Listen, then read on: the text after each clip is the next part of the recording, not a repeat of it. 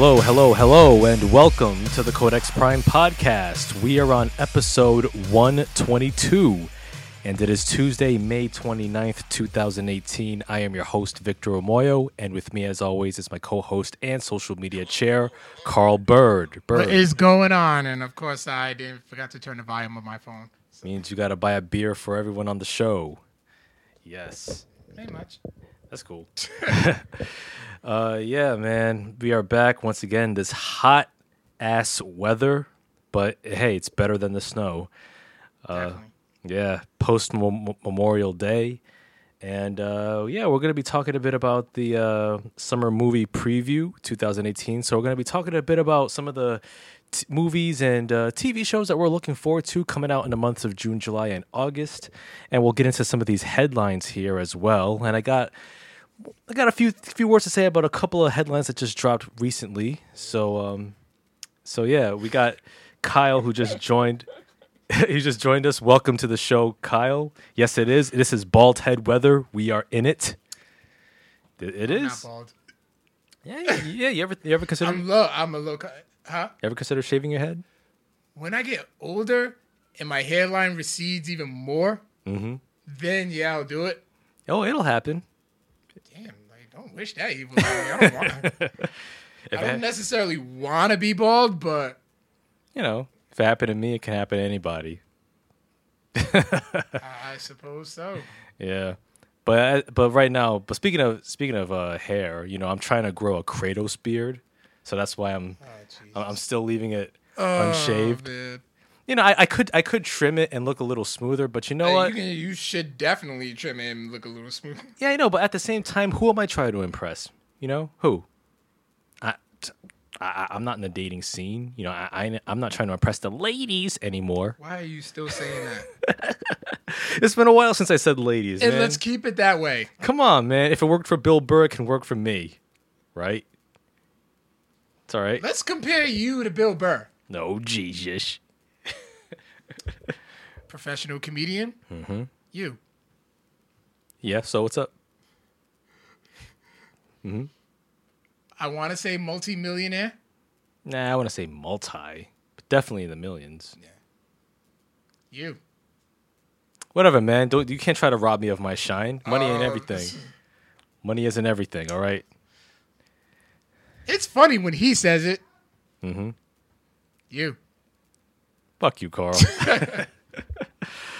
oh man, but uh, but yes, we are here once again, and uh, yeah, our our original uh topic for this week was gonna be Solo, a Star Wars story, but neither Carl or myself gave enough of a damn about that movie to go out and see it. I just didn't have the energy to do so this weekend. Yeah, so you didn't give a damn to see it.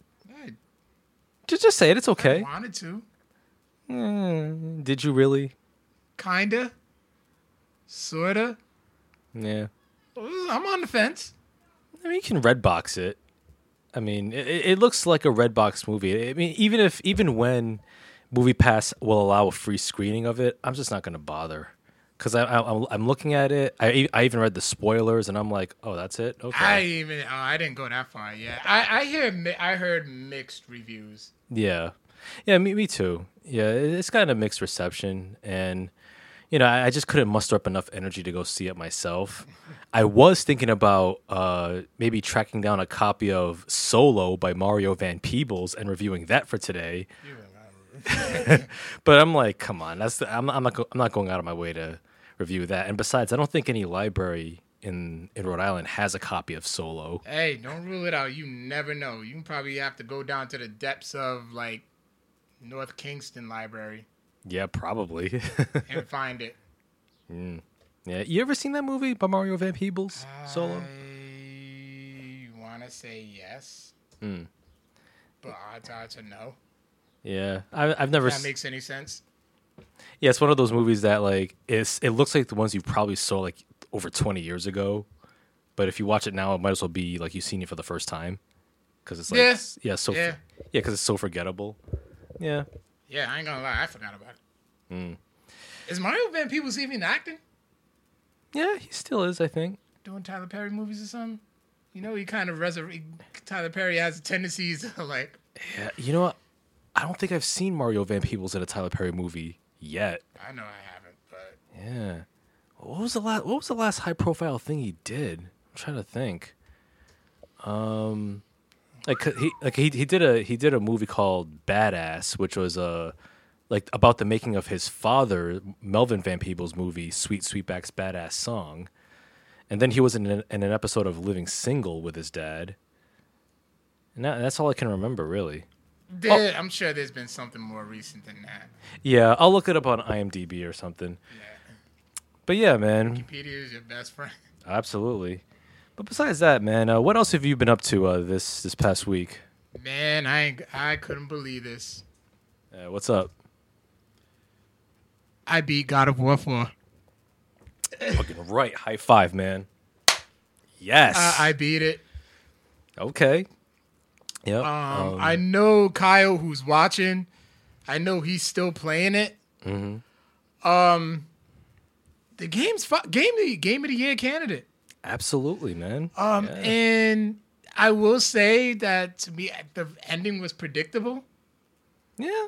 I, I found it predictable, but I still, I, I still had that feeling of accomplishment. Mm-hmm. That I was like, you know, wow. I, I felt like I was on that journey. Yeah. Absolutely. Yeah. Like, what did you think of the the final twist, which I won't get into? I knew that. I, I kind of put two and two together, and I just had a feeling something was gonna happen. I'm like, yup, Mm. yup. I knew it. You know, I admittedly, I didn't, I didn't see it coming. Let's just say, they, they they just don't put characters in for no reason nowadays. Oh, that's true. Yeah. So there had to be something. Now, uh, did you do any of the side quests? Like, did you fight any Valkyries? I sure didn't. Oh man, you got to fight the Valkyrie. And again. like, so I basically beat that game with very with a very low Mm. energy bar and very little Spartan rage. wow. yeah, you, Hence why it probably took me so damn long. yeah, man. Uh, did you do any side quests at all? Or did you skip You a know, lot you just asked me that like two seconds ago. Like, well, well, I know, like the well, the Valkyries are specific. Side quest? No, I didn't. Really? I sh- straight through. Well, see, that's maybe that's why it took you longer because like with side quests, you'd level up faster and you can get through the main quest much easier. And I definitely could have used those side quests too, because there was some characters I'm like, yo, what the fuck? yeah, But it was worth it. yeah, It, I, it's the fun factor, which was still, which is a rating system that they use back from Electronic Gaming Monthly. yep, It, the fun from the scale of like one to five that they used to use, hmm 5.0. yeah, absolutely. Yeah, are you gonna go and uh, go back to any of the side quests at all? Depends how I'm feeling. Like Yeah. I'm ready. I'm ready to start The Last of Us. Okay, That that was like my next game on my like little docket. Yeah. Okay. Yeah, you know, I, I will say that the side quests are definitely worth it because you'll see much more of the world than you already have, and um, you'll uncover some really interesting lore in the in the world as well. And I, I so far there there are eight Valkyries in the game. I I beat five of them, but they're hard. And like when you go into them, go into them like with a full Spartan Rage meter, like hit them hit them with uh with both specials from your two weapons, then hit them with Spartan Rage, and then you'll like drain at least half of their life bar. Then you'll have a fighting chance. Otherwise, you'll be dead like in three seconds. They are hard. That that just, that just makes me rage quit though. I I don't want to rage quit. No, I mean it just it, it is it is worth it though because you'll get better armor and um, some more buffs uh, for your characters. So yeah, man. Uh, but yeah, I'm glad glad to know that you beat God of War, and like I said, it is worth revisiting. Um, I'll I'll, I'll probably go back to some of the side quests after I beat a couple other games on my list. That that's how I'm feeling too. Mm. Yeah, it, it just depends on how I'm feeling. If I really just say, you know what, why not? Yeah. Then I'll just do it unless I buy something new. Oh yeah. Yeah. Speaking of which, um, you you still buying uh Detroit Become Human? I'm and I'm hearing a lot of good things about it, Mm-hmm. so I'm really considering it. Yeah. It it looks absolutely gorgeous. Yeah. Oh no, the game's graphics are like dope. Mm-hmm. You know what I mean? Of course, you know, like when it comes to like gameplay, you know, the graphics kind of die down a bit. Yeah. But like, it's still it's still an amazing game, Mm-hmm. amazing looking game. Yeah. Um, it's a telltale. I know a lot of my friends were like they got completely shut out, shut down by it because of the simple fact that it's a telltale. It's like a telltale game, but it's. Mm-hmm. I enjoy telltale games. Like I love the Game of Thrones one. Uh, the Guardians was good. Was good. Mm-hmm. The Batman one was good. Yeah. Oh, and shout out to Zachary all the way from the Philippines. Oh, nice, man. Welcome. Damn, the Philippines. Yeah, man. Yo, Codex Worldwide, son. yes, uh, Oh, Dana Brooke. Dana Brooke. You know, she's a better manager than a wrestler. yes. Yeah. Damn. Kyle says Detroit made made me retire. He says Detroit made me retire God of War for a while. Wow, it's like Wow. it's like That's that. saying something. That's saying something. Okay, okay. That, You know what? You know what? when I when I when I uh, scratch up enough bread, I'm a I'm a pick up pick myself up a copy. I'm sure the demo's still available for free. I know, but um, I, I know what what's how what how the gameplay is because I've played uh two other games from that same developer, Quantic Dream. So I don't I don't really need to play the demo, but I'll I'll get a copy of Detroit eventually. But there's one game that I really do want to look, that I'm looking forward to. I, think, I think it's coming out next week or the week after called Vampyr. I seen that somewhere. Yeah, uh, I you think I when I drove drove by a GameStop and I guess they I think they had the poster of it, but I know I came across it. yeah, it looks really interesting. You- That is a Victor. Yeah, just by looking at it, that just says Victor Amoyo all over it. That is a Victor ass game. I don't know what you mean, but okay. Um, I mean, it's it's a it's a cool. I like the concept. You know, you play as a vampire who's a doctor, and you have to go around this uh, this uh, go around London, and you got to decide who you're gonna kill and who you're gonna spare. You know, you suck the blood of your victim so you can survive as a vampire. It looks pretty cool. You know, it has this dark and grim, very dreary atmosphere. You know, I, I like that. So I'm, I might I'm gonna give it a, a fair chance. You know, hopefully hopefully it, it, it'll it'll live up to the uh, anticipation and the hype. Um, and yes, uh, Vampyr is open world as well. So yeah, anything else you've been up to, man? Um, still working on Thirteen Reasons Why. Okay, se- season two. Yes. Okay. Yeah. Um. Oh, and I checked out uh, Pusha T's new album Daytona. Oh, okay. Uh, seven tracks. So I got through that real quick. Wow, just seven. yeah, just seven. Yeah, how long is the album? Like half hour. Not Wow. even. Jeez. Like you really like. I was just like walking and listening to it. I'm like, oh shit, it's done. Huh. Uh, did you listen to it on Spotify? Yes. Okay. So how is it? It's actually not bad. All right. It's not bad. Um, I know, I was listening to one of my uh, podcasts that I subscribe to, and they described it as adult contemporary trap music. That's a weird ass description. It, it is, but it's like That's like four wor- four words that don't go together or shouldn't. it, it, it's like okay. I mean, uh, like you know, you have your trap hip hop. I I uh, different. Um, I separate trap EDM and then trap hip hop. Mhm. Like trap hip hop's like the you know the little Uzis and all the Yeah. other guys, and then like you got trap EDM, which is like DJ Snake, Undercoffer, and all that hmm which is the trap that I I personally love. Okay. But um, I mean, he has a good he has a couple of good songs in there, like "Come Back, Baby," "What Would Meek Do," if you if you knew you knew, if you know you know. hmm And I mean, it just is he basically like it's telling the same story of him, you know, being in the trap. You know, he was around when the whole like thing with B, with Big Meech went down and everything. hmm So apparently he had some words. I got to look listen back at it because he had us some words to say. Oh, and not to mention the whole entire album is produced by Kanye West. Oh, him. Don't let the don't let them. Uh, we're already gu- we've already you're already guilty of that. The art with the Separate the art from the artist. yeah. Yeah. Um. Old sunken place Negro. yeah. It's that. Yeah, it's that Kardashian. Mm-mm. But um, it, it's still like rather good. But yeah, you must have said something about Drake because Drake put up a freestyle Mhm. like a day after Oh, so the album was released. I haven't had a chance to listen to it, hmm but I'm gonna have to get back to y'all on that one. Okay. You see where I stand on the be- on the beef, but yeah, apparently Drake took shots at, at Pusha T and Kanye. Oh, word. Yo, Drake's out of control. First it was Meek Mill, now it's Pusha T. Yeah, but Drake's doing his Drake's doing his thing. Yeah, man. Um, speaking of hip hop, What's up? the last track was good. So um, there's a new artist that has emerged. Okay. He came. He um. Oh, and Kyle says that the last track was about Drake, so yeah, I'm gonna have to listen to that one again. Okay.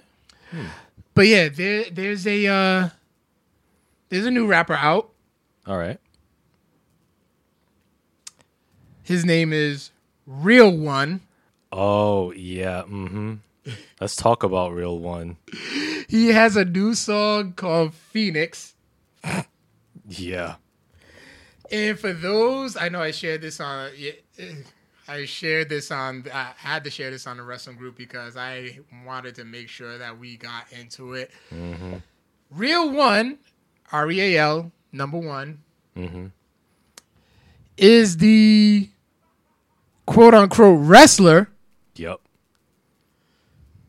formerly known as Enzo Amore. How you doing? Oh my goodness. Oh man.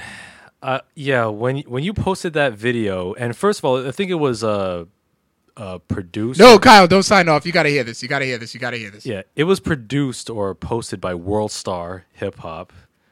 Yeah. and I watched this video of uh of Enzo because I'm not I I'm not call, the entire thing. How much? How how far did you make it through? Uh three minutes and ten seconds and I just shut it off. Like when he got to like the him riding the buggy in the field, that's when I was like, yeah, I had enough. Ah, Jesus. Yeah. No, but go ahead. Go ahead. I want to hear your thoughts. Okay, wa- watching that video of of him trying to quote unquote rap, I mean. My my one of my biggest questions was how come he sounded like Mystikal with a sore throat? Be- wh- why though? Because he kind of sounds like he. Well, he does has that have that raspy performance voice. yeah, it's a performance voice, but like he was trying to like his flow is all over the place. Like he was trying to rap as fast as Mystikal, and then like he tried to slow it down and bring it back up again. Like he tried to do a triple flow, like he was Migos or something.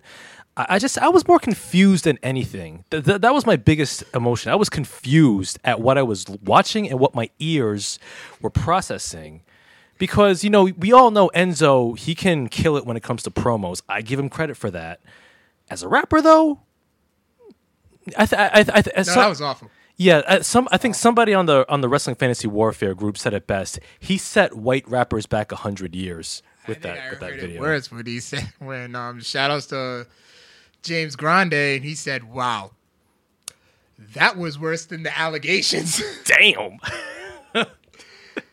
I mean, but there has been a line of wrestlers who did who turned to the mic. First of all, Kyle said that the 48 second mark was the most that he could take. Oh, I don't blame you, brother. I don't blame you.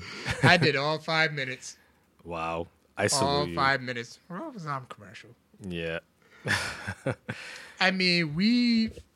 I'm gonna ask you this. I'm gonna ask you this. I had to put together a list of wrestlers turned rappers. Mm-hmm.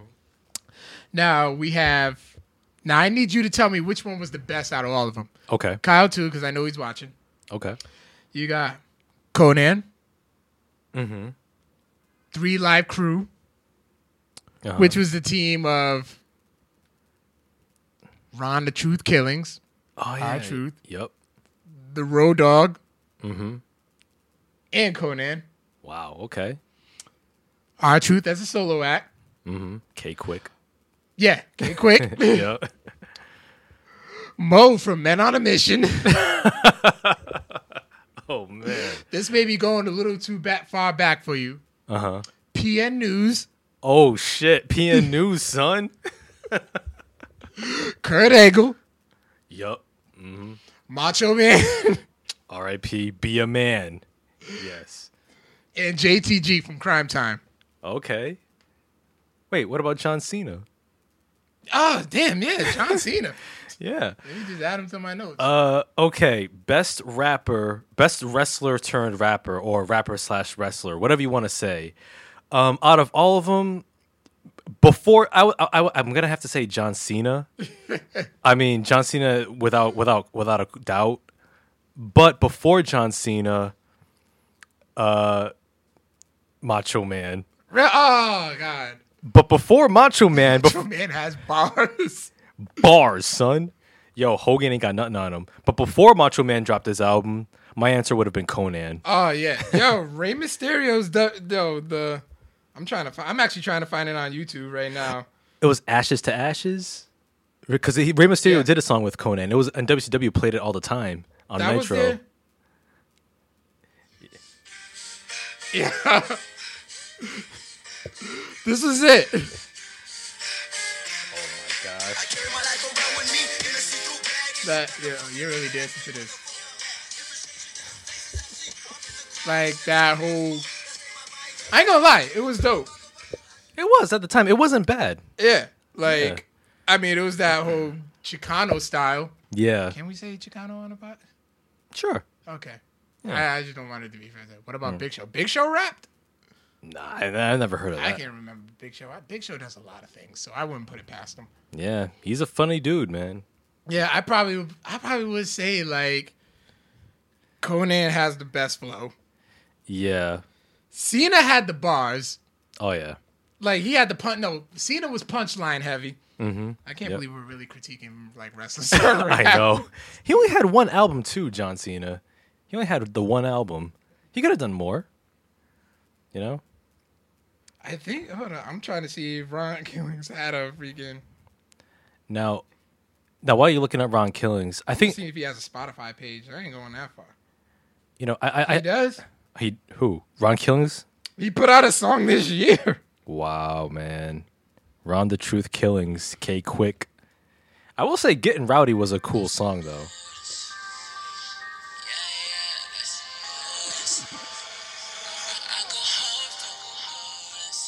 Now, is this the same Ron Killings?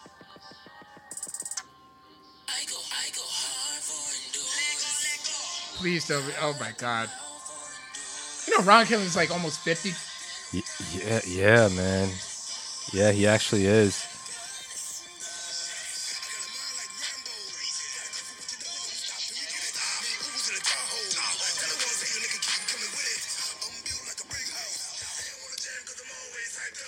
Well, to his defense, he was rapping before he was wrestling. Oh, So oh, he yeah. had the skill, and he was taking pictures with Tupac. oh wow, yeah. Yeah, like a picture of that. Oh yeah, a picture of him and Tupac. Service. He had like a high top fade. Mm-hmm. That's like partially dyed, looking like Hakeem from You know, from Empire. Wow. You know, I will say like like like R-Truth, Ron Killings, whatever you want to call him. He he can rap, he can flow. I'm just not a fan of his like of his comedy character. Kind of makes him too buffoonish. Oh, he's very buffoonish. Yeah, here's Yeah. a pic- yeah, here's a picture right here. Okay, so he oh yo that was him and Easy E. Yeah. Wow, yo he is a truth he's man. like, please stop. oh man, yeah, it was that bad.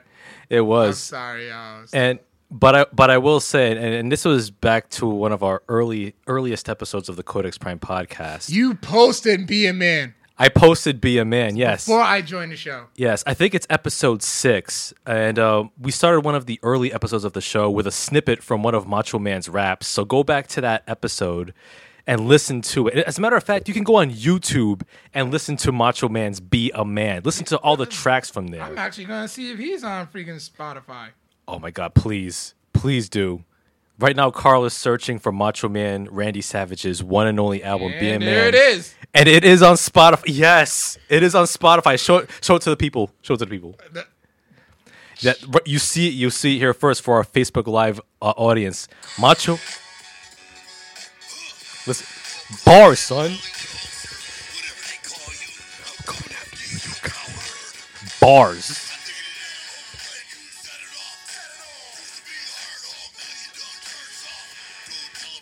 I'm mad you know the words.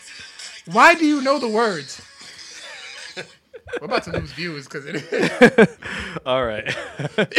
Kyle's like fire. Oh man. Yo, yeah. man. Enzo. Awful. Yeah. Awful. It, it is. Yeah. It- it's- Like that's how you know you just have too much money and you just just decide to like buy some equipment. Mm-hmm. And you think you're talented in one area, yeah. so you think you can do it all. Mm-hmm. And and also too, like Enzo, like he's got all this anger, you know, and you know against his accuser, and justifiably so. But at the same time, dude, he was fired because he didn't disclose to WWE and Vince McMahon about this allegation, like that he had months and months ago. If he did, A reason. well, that was a reason, but I, I'm willing to bet that if he disclosed it right away, they could have written him off TV, give him like an injury angle, and then have him come back when everything blows over. But then he'd be stink, stinking up 205 live, so it's like a double edged sword. No, and and, and 205 live has been putting on some dope matches. So I know you've been like talking shit about the thread on the threads. Oh, putting up like pi pictures of on our group threads, put up pictures of people sleeping and empty arenas and stuff. Like, here's the 205 live thread. My thing is, listen, Tuesdays are my longest days. Mm-hmm. Coming off an overnight, then going into work the next day, and then boom, Mm-hmm. like then this. Yeah. So I'm like, I'm done by the time. Like I'll make it to like the intro, and then I'll.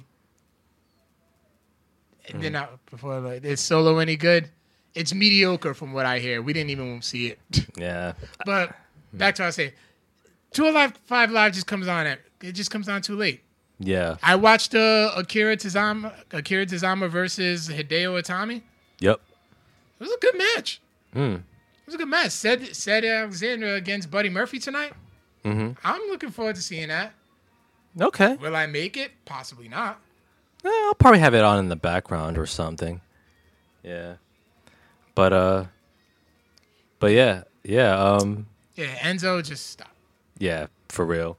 Just stop. Just try to live the most normal life as possible and use your WWE earnings as your retirement fund and just Mm-hmm. cut your hair. Yep. Like, just, you know, just live a normal life. I, I, absolutely, you know, yeah. I don't know, or, he- or, or you can show up at wrestling conventions. Enzo Amore, wrestling superstar, with Virgil. They can share a table. For, yeah, former wrestlers. yeah, oh, God. Now that would be the most depressing thing ever. It is. It is. That you know, I, I that's almost as depressing as when I saw um I forgot his name, which says a lot. But Oh, from Sons of Anarchy, he played um he played the leader of the Mayans. okay. Nobody was at his table. Ah, damn, that sucks. But hopefully that could change when the Mayans get their own show. Yeah. Word. But other than that, that's it. Okay. What have you been up to? Uh, I haven't been up to much this past week. Um, I did finally beat Mad Max uh, on the PS4, and uh, I, th- I thought it was I thought it was pretty cool. Um, I've uh, I've pretty much like cl- close to hundred percented the game. Um, because like there's not a whole lot to do, so I did most of the side quests or the majority of the side quests, and um, I got I breezed through the um, the main quest line so easy because by the time I re- picked up on the main quest after I did all the side quests at each stronghold, my character was like way beyond the maximum level. So I, so I basically just walked through the rest of the main quest. And it was it was pretty cool for what it was. Um, I think it is an underrated title. Um, I think it, it is worth picking up um, if you if you're a fan of Mad Max and you want if you're looking for something under the radar and and, uh, and enjoyable. Uh, so so I, I beat that. Um, I'm fully committed to beating Dark Souls three. I I resumed uh, that game again last week. So right now I'm playing um, one of the I'm playing the night class, and I'm just uh, having a strength based build for my character. So I'm just like trying to build up my strength stat and my vitality stat, and uh, or my vigor stat, so I can ex- extend my health bar. And it's it's pretty cool. It's a it's a it's a fun game, very challenging. Uh, it's very challenging but fair. Uh, Even though I, I still prefer Bloodborne over Dark Souls, I'm still gonna uh, beat Dark Souls three. That's gonna be my mission. But I do have some other games that, that I do want to get into as well. Uh, in particular, uh, Final Fantasy twelve, the Zodiac Age on the PS4 which I think retools the leveling system of of the original PS2 game. And uh, there's another game that I'm that I might get into for the PS3. um, Singularity, which is one of the games I bought uh, in my uh, retro games hunt a few weeks back. So yeah, so that's that's pretty much what I've been doing on the games front. Uh, on the movie movie front, watched a few documentaries on HBO. Yo, HBO. Really? Yep, HBO's been they've been killing it with the documentaries, man. Um, nothing against their documentaries. I mean, they won me over with uh, Oh. with the Andre the Giant one. I just haven't. Honestly, I haven't turned on HBO since. Yeah. Oh yeah, like like HBO's got some plen- plenty of great stuff on their documentary front. Like there's one called uh, King in the Wilderness, which is a really dope documentary on the last the last year of Martin Luther King's life. Oh, really? Yeah, and it was a it was a deep documentary, and it was uh, interviews with people who worked with him who are still living, and um, you see some uh, rare footage of him. And uh, I think the one thing that really struck me the most though was uh, the footage of his funeral, which I'd never seen. I never seen like video footage, but I saw pictures. Yeah, like like they actually show like footage of his funeral, and it shows um, the most heartbreaking moment of that whole documentary was Martin Luther King's father, Yeah. M- MLK Senior, just viewing his son's body in the casket, and he just breaks down and he utters this like this loud, painful wail, just cries out, and it's like, damn, man, I, I, don't- I got a, I had a tear in my eye, man, because was it was- to ask if he cried. Uh, almost, man, because you, because like you forget, because like you know we all we know MLK rightfully so is the the icon, you know, Right. but at the end you just saw a father grieving for his son, and I'm like, dang, that man, that that's heavy. Like I I hope and I pray that I I, I or anyone else that we know Nobody. Uh, that no one goes through that kind of pain, because that's that's that's rough. Yeah, yeah, it is. Yeah, but but it, it is a it is a great documentary because like he gets into because it kind of gets into like the stuff that he tried to do. Yeah, were his kids in it? Uh, yeah, um, like uh, well, footage of his kids, uh, rather. Um, there was more people who worked with him, Oh, okay. like other activists. Um, I think like one of the, one of the, one of the other facts that kind of struck me about that documentary, King in the Wilderness, was that uh, like the hardest, like the the hardest uh, part of his journey in the civil rights movement was was working in Chicago, because like Chicago was a different type of racism than he was used to in the South when it was more overt Yeah. and no, up, up north and to a certain degree like here in, in the northeast like in boston in particular like like yo, know, you know white people especially back in those days like they're you know they're pretty friendly they're pretty i want to say friendly but just like tolerant you know they're just putting up with you but then when they feel like you're encroaching on their rights that's when you see the evil come out Damn. They turn they turn into straight beasts. And it's like like these white people picketing MLK's presence in in uh, in Chicago they just got super ugly just super nasty. Like like his presence just like unleashed their inner their inner clansmen basically. And like watching that it's like it kind of makes you wonder like to this day there are certain places that I dare not tread because I know I know some some white people Yeah, yeah, yeah, they still carried it. I They had carry one that, cli- I remember working with one client. He was just racist.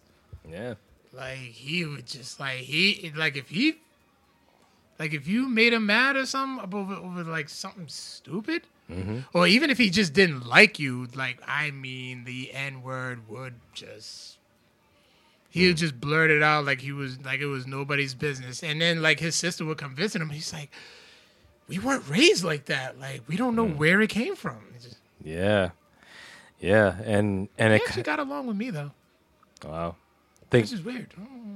I or maybe I, don't know, maybe there's something to that. Uh, he did say it like one time, but then he realized it was me because his eyesight wasn't that. I guess he didn't. He hadn't seen me in a while, and then he did. Mm-hmm. Then he recognized me, and then like we was just cool after. We would just get cool after that. yeah, well, okay, yeah, it kind of makes me think of like how, like if you like here in Rhode Island, for example, like if you mention the word Riverside to a black person or a person of color. That's the reaction you'd get. You'd be like, "Ugh, I I don't know about We that. to go there. I don't know about that place. Hell, I feel that way when I have to drive through West Warwick.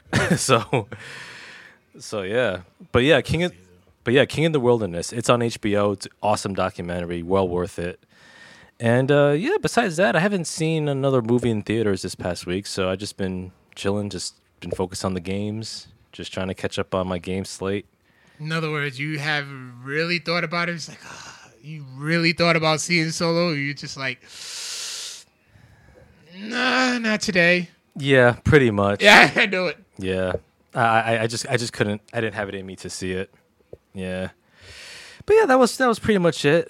And um I'm wondering if uh right well, I don't know if anybody's hearing it, but right now our uh, neighbors next door they are playing their music, so I don't know if our microphones are picking it up because the windows are open. Possibly not. That's why I have my mouth like very close to the mic. Um so uh uh well, I, I would go get my headphones. Matter of fact, I'm gonna get it. It's on my desk real quick. Okay. Well, I guess I'll just. Nope, I'm back. Oh, okay. Yeah, I'm back. Yeah, I'm just I'm just listening in on the headphones here just to see if uh if the sound from outside the window is being picked up in the back. If not, then I mean then then we'll be okay. We'll be in the clear. Yeah, because that editing process will probably would suck. You hear it? Yes. No. Maybe. Uh, yeah, I kind of do. God damn it. Yeah, so um, I'm I'm I'm gonna close the windows now. So uh, I guess uh right now you could um I guess yeah. I'll start off with the news and Yeah. of interest. So so far we're gonna start off with um, James Mangold to direct the Boba Fett film. The Logan director will be- will be the third will be the third Star Wars spin-off film. Wait. The Logan director will be the third Star Wars spin-off film about a bounty hunter with a cool costume. Yeah, that's pretty much what he was.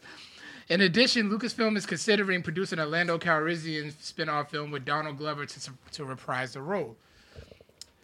I mean, we I still haven't seen Solo yet. I'm hearing that everybody did a good job. That he did a good job as Lando.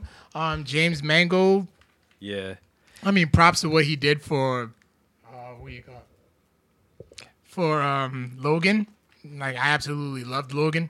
yeah absolutely. So You know, um, so yeah, yeah, James Mangold, um, directing the Boba Fett film. I think you know because James Mangold, he did a he did such a great job with the Wolverine character, particularly with Logan, as you say, and um, you know, at the same time, like it's like for years, like Boba Fett was just a bounty hunter with a cool costume. He literally did nothing. yeah, he he did nothing. Like was his name even mentioned in the original trilogy? No, it wasn't. No, not in Empire, but in Jedi, it was. Okay, so this is like.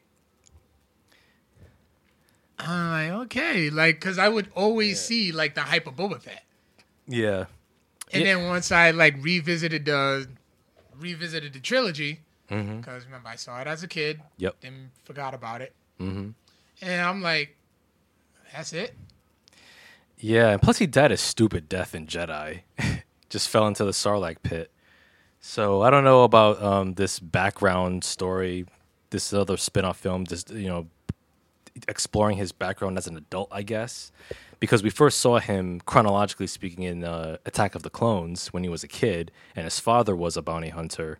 Because Boba Fett's a clone of his dad. Okay, Yeah, but those movies are trash, so who cares? was he like even unmasked? Um, no, no, he wasn't. But um, Gee, they can do so much with that, and Lord knows what they'll do with it. yeah, I don't know. But yeah, you know what? I mean, the, these spin-off films are just gonna pretty much just like draw from the well. They're not they're not gonna do anything new. They're just gonna revisit old characters at this point. Well, Rogue One was good though. It was enjoyable, like on the on the surface. Like if you're looking for just bare bones entertainment, Rogue One is I, I, have fun with Rogue One. yeah okay. Yeah, you know, no argument here. You know, it's, it's like fast food. You know. You know, and it was one thing I noticed because I know that um Emilia Clarke's and um Solo. Yeah. I have yet to see her in a movie that didn't flop. Well, well, wait a minute. She was in wait. Terminator, Oh yeah, Terminator Salvation. Yeah, that did flop hard. and then this. Hmm. I don't think I've ever seen her in anything else. I'm pretty sure she was in a couple other movies. I just can't think of them. But okay. But yeah, so that's the news. Uh, James Mangold. Um, hey, you know he's he's a terrific director. You know he also directed uh, 310 to Yuma, the remake of that in 2007. Awesome, awesome remake. I didn't even know that was an that was a. I didn't know. I did not know that was a remake. Yeah, it was a remake of the same. Uh, it was like a 1950s western of the same name. And, and the original was good, but the but the remake was even better because it kind of expanded more on some of the, uh, of the themes. And he also directed Walk the Line with uh, Joaquin Phoenix as Johnny Cash. That was a good movie. Um, which reminds me, I still haven't seen uh, that that parody of Walk the Line called Walk Hard, the, the Dewey Cox story. Oh, with um, John C. Reilly. I haven't seen it either. I, heard think it's on. I think it's on um, HBO now. Yeah, I think so. I- I've always wanted to see it too. I never got never got around to it, but yeah, Okay, so she was in Terminator Genisys, Genisys. Okay, yeah. but then she did Me Before You, Yep, she was in that. Voice from the Stone, Mm-hmm. Solo, and then she's gonna be in another one called Above Suspicion. Okay, Hmm. Well, it's completed, so all right. Well, you know, I mean, after Game of Thrones wraps next year, you know, she's gonna have to find some work, though. Yeah, she has to find something. Yeah. But yeah, so we got some other uh, news here. Uh, Idris Elba, uh, he's going to star and direct N- Netflix's Hunchback of Notre Dame. Uh, he will also produce music for the film and will portray the main character Quasimodo. Uh, the film will be a modern day reimagining of Victor Hugo's classic novel, which was also adapted into a Disney anim- animated film in 1996. I was in that play in middle school. Yep. Did you play Quasimodo? I did not. I did not. I played Clopin. Okay. Uh, Friend of uh, a friend of the show did play on it. Play Quasimodo though. oh, who was it? Wilson. Yeah, you know, hey, this is I, th- I say this is pretty interesting, you know. Tall ass Quasimodo. He was tall then. Yeah, because Quasimodo is supposed to be a short hunchback. Yeah, yeah. yeah. And you know, I think Idris Elba, he's a he's a great actor, so this will be very. This would be interesting. Like, Yeah. how would you? How would you? How would you modernize it? yeah. Hmm, like maybe uh Sure. Obviously, gypsies would still have to exist. Yeah, or they they can't call her gypsy. They have to call it like Romanian, basically, because you know sometimes some people view gypsy as a pejorative. Yeah. Yeah, maybe he's like you know maybe he's like the hunchback of the Notre Notre Dame University. See, yeah, yeah, exactly. Yep. So- Or she's trying to trying to join the football team like Rudy. I don't know, but but but hey, you know what? Um, I'm all for it because Idris Elba he was in another awesome uh, Netflix original Netflix movie, uh, Beasts of No Nation, which I did. I still haven't seen that. That is a great. I movie. remember you reviewing it, and I still haven't seen that. Yeah, it's it's a sad movie, but it is worth your time. He was in The Office. Oh yeah, he was. Yeah. He played Charles Miner. He Okay. was kind of a dickhead. he was like that dickhead boss though, who just be who was just like all about business. Really wouldn't didn't want to like like establish friendships and stuff. Uh, like he was he would be he would be cordial, Mm-hmm. but he would like he was very like cutthroat, uh, like he took his job way too seriously. very seriously. Ah, okay. Yeah, it sounds like a lot of fun. But yeah, uh, got another news here. Uh, Jordan Peele, the director of Get Out, he's developing a Nazi Hunter series for Amazon. Uh, the series is called The Hunt, and Peele is developing the series with creator David Wheel. It's produced by Sonar Entertainment and Peele's company, uh, Monkey Paw Productions. Uh, the Hunt is set in the 1970s, and it follows a group known as the Hunters that discover hundreds of high ranking Nazi officials hiding out in the U.S. who are conspiring to, cre- to create the Fourth Reich. Now, the Hunters set out to stop them. Uh, no release date has been announced as of yet. Jordan Peele's on a roll. Oh, yeah. I don't think he'll ever do comedy ever again. Or if he does, it's going to have like a social edge to it. I mean, Possibly, but I, I, I think he, I think, I don't think he's probably gonna.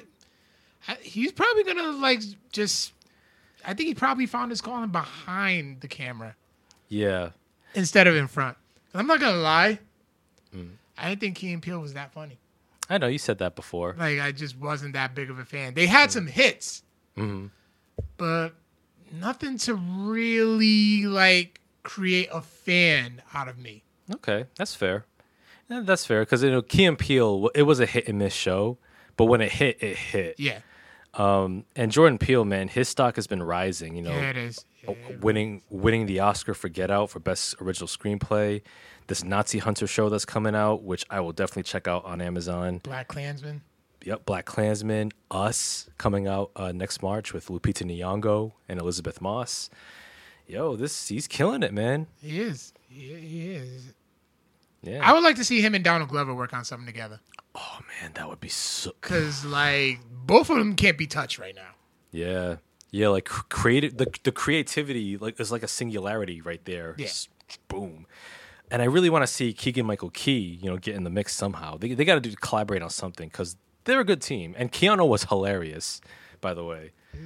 He's in. He's gonna be in Lion King Oh yeah, I know. playing one of the hyenas. Yeah, but I know Keegan Michael Key. He's a talented dude. He can do more, and uh, and hopefully they can collaborate again. But yeah, Jordan Peele uh, Nazi Hunter series, The Hunt. Uh, when, once it comes out on Amazon, I will definitely check out for that, and I'll review it as well. Because I've, 'cause I've always wondered about that concept too. Nazi hunters in the U.S. Yeah. Uh, some other some other news for you gaming heads out there: the NES Classic is back in stock, or rather, will be back in stock soon. Uh, Nintendo announced that the NES Classic will be re-released next month on June 29. So beat those scalpers, people! If you haven't if you haven't picked up a uh, unit already. You know what? I, I I thought I was gonna be mad, but I'm not that mad. I'm not mad. Yeah, Like I got it when it came out. Mhm. Okay, maybe a month after it came out. yeah, You know, I I worked hard to get it. Yep. Too hard, if you could, have you ask me. But I mean, two years. You know, be saying, "Eh, I got an NES Classic, you don't." hmm Yeah, two years of that, and then just you know. I'm cool with it. Yeah, you know, I'm cool with it. you know. I mean, I mean, I know scalpers are gonna have a field day with Yeah, they this, are.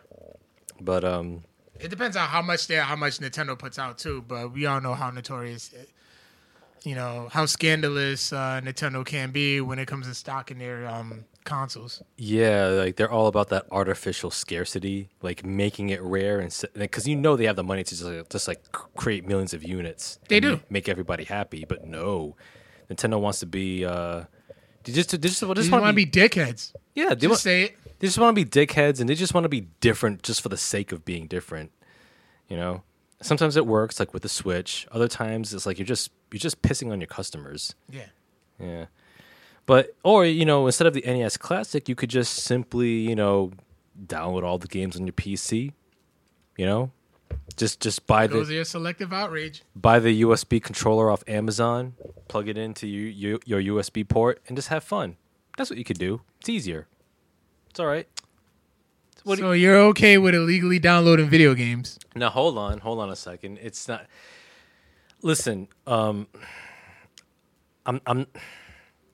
You, what you got to understand, Carl, is that is that the NES is almost is over thirty years old, right? Correct.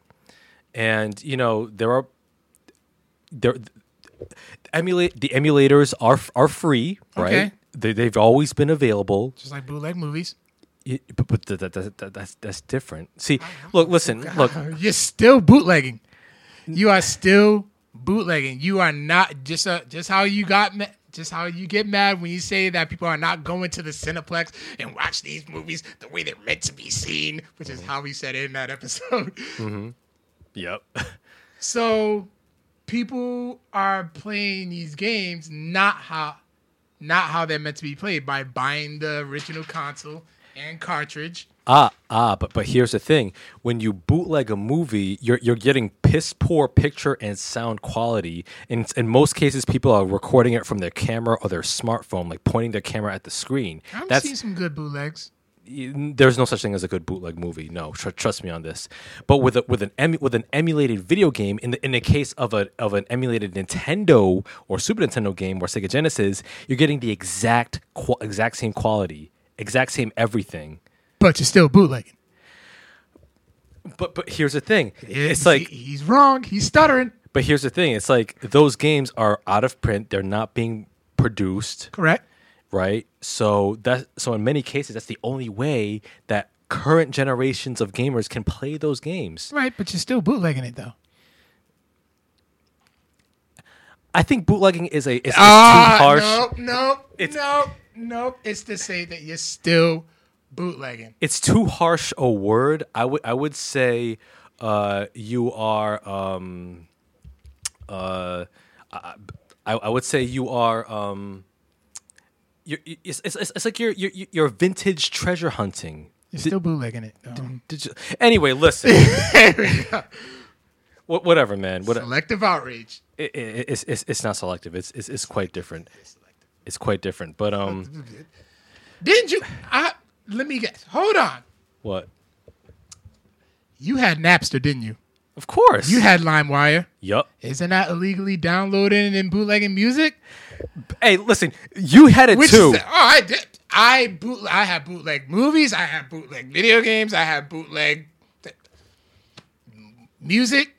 I have, listen. In the days of but you still bootleg, everybody did. Listen. In, in the days in and everybody's still bootlegging movies. It's selective. No, no, no, You are no, no. still bootlegging. in the days of Napster, LimeWire, Kazoo, Kazaa, remember Kazaa. that?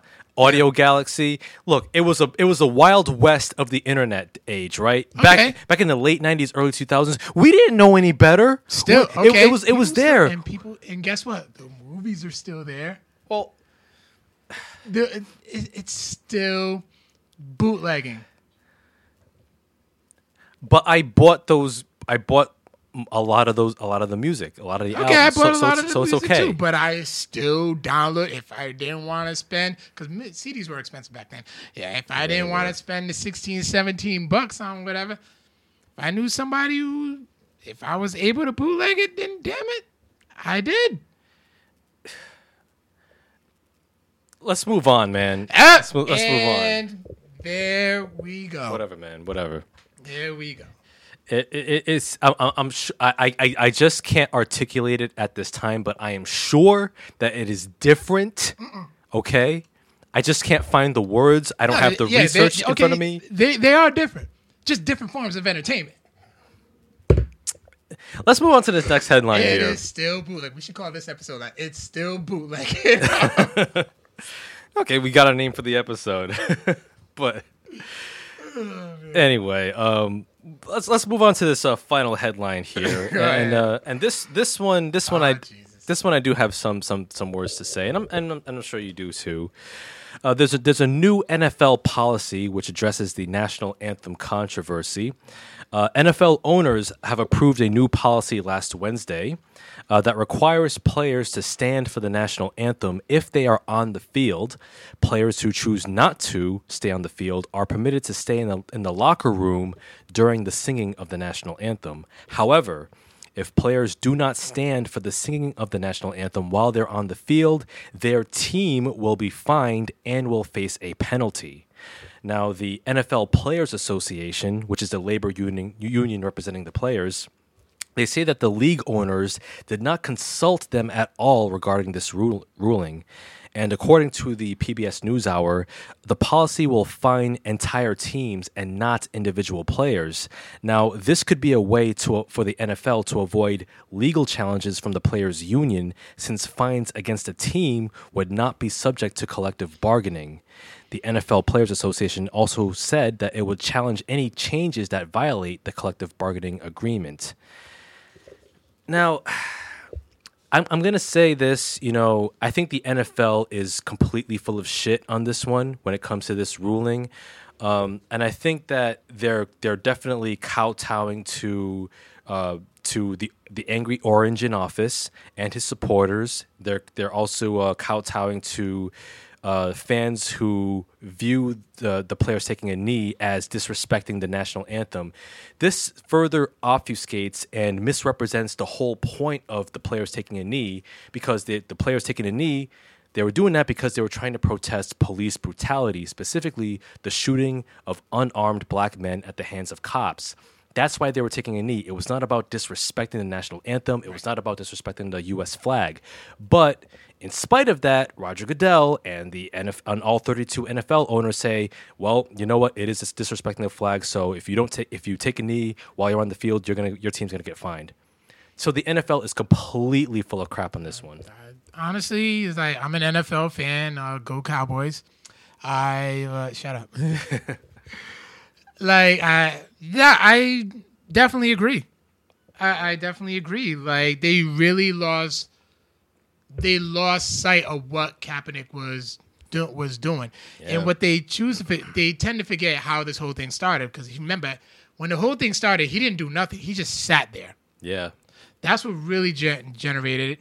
You know, really got pissed people off. Yep. And then he explained it. He said, "Listen, I'm protesting oppression and all that. My, you know, even though he grew up pretty privileged, like he was aware of it, mm-hmm. didn't like it, and he decided to use his platform to do something about it. Oh yeah. So we did that. So of course, you know, he started getting the backlash. So Kaepernick, when this is the part that they tend to forget, mm. that he had a conversation mm-hmm. with a soldier, with a with a veteran, Yep. He did. had a dis, had a uh, a dignified conver- conversation, mm-hmm. and said, "Okay, what is something I can do to prove my point, mm-hmm. but yet not be disrespectful?" Mm-hmm. And the veteran said, "You know what? How about taking a knee?" Yeah. Mm-hmm. So then that tends to spread like wildfire. Yep. You know what I mean? Like there was a, like I remember like coming across a story when this whole thing was happening that there was a there was a girl who was singing the national anthem at a basketball game and she was and she sung it while taking a knee. Hmm Oh yeah, I remember that. Yeah, that. I mean yeah. a lot of high school play, a lot of teams, you know, were doing you know a lot of like local pee wee te- pee wee teams, high school teams, you know, they were doing that. So um, yeah, it just pissed off. It basically it just pissed off the wrong people. Mm-hmm. Yeah. Yeah. It, Hence our celebrity in chief Yep. and his supporters. Yeah. And another thing too is like, okay, these NFL owners are all old, they're all old white men. Yeah. So like their minds are like still old school. That's how they. That's how it voted. Now, big ups to like some of the owners. There were some owners. I know um, Arthur Blake, who uh, owns the Falcons. I'm probably saying his name wrong, but um, he stood with his team. Yeah. He stood with his team. Jerry, unfortunately, he's a, he's one of the most senile guys anyway. Yeah. Jerry's old and senile. guy. Great businessman, probably one of the best businessmen I know about. Mm-hmm. But he's old and senile. Yeah. And he he owns his own world, Jerry's world. Yeah, beautiful place. I, can't, I can't not knock it. It was such a beautiful place. I need to go back one of these days. Mm. But I mean, it, it's unfortunate. It's gonna create much more backlash. Yeah. So and, and then even Vince McMahon, as old and senile he is, he that was one of the rules of the XFL was like there will be no protesting of the anthem anthem whatsoever. Yep. Which is gonna be like, eh, I don't think a lot of players are gonna want to play now. Yeah. And plus, Trump is. I mean, Vince Yeah, is Trump's boy, boy, so yeah. you know, there's that. And plus, I think I think you're right too. There might be a few other players that might follow Kaepernick's example. They they might just like quit the league altogether. Yeah. Or I think in Kaepernick's case, he wasn't he wasn't even drafted back. Like he was kind of He- blackballed from the league, was he? You can kind of yeah, you can kind of say that he um yeah, you can basically say that he was blackballed. Like he um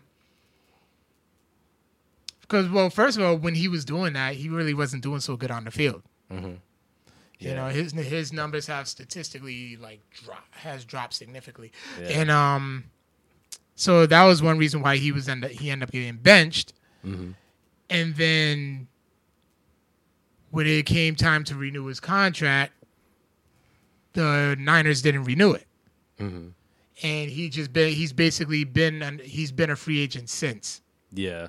So it's like, yeah, he just never been picked up. But I knew uh, last I heard, I think he worked out for the Saints, like um about a month ago.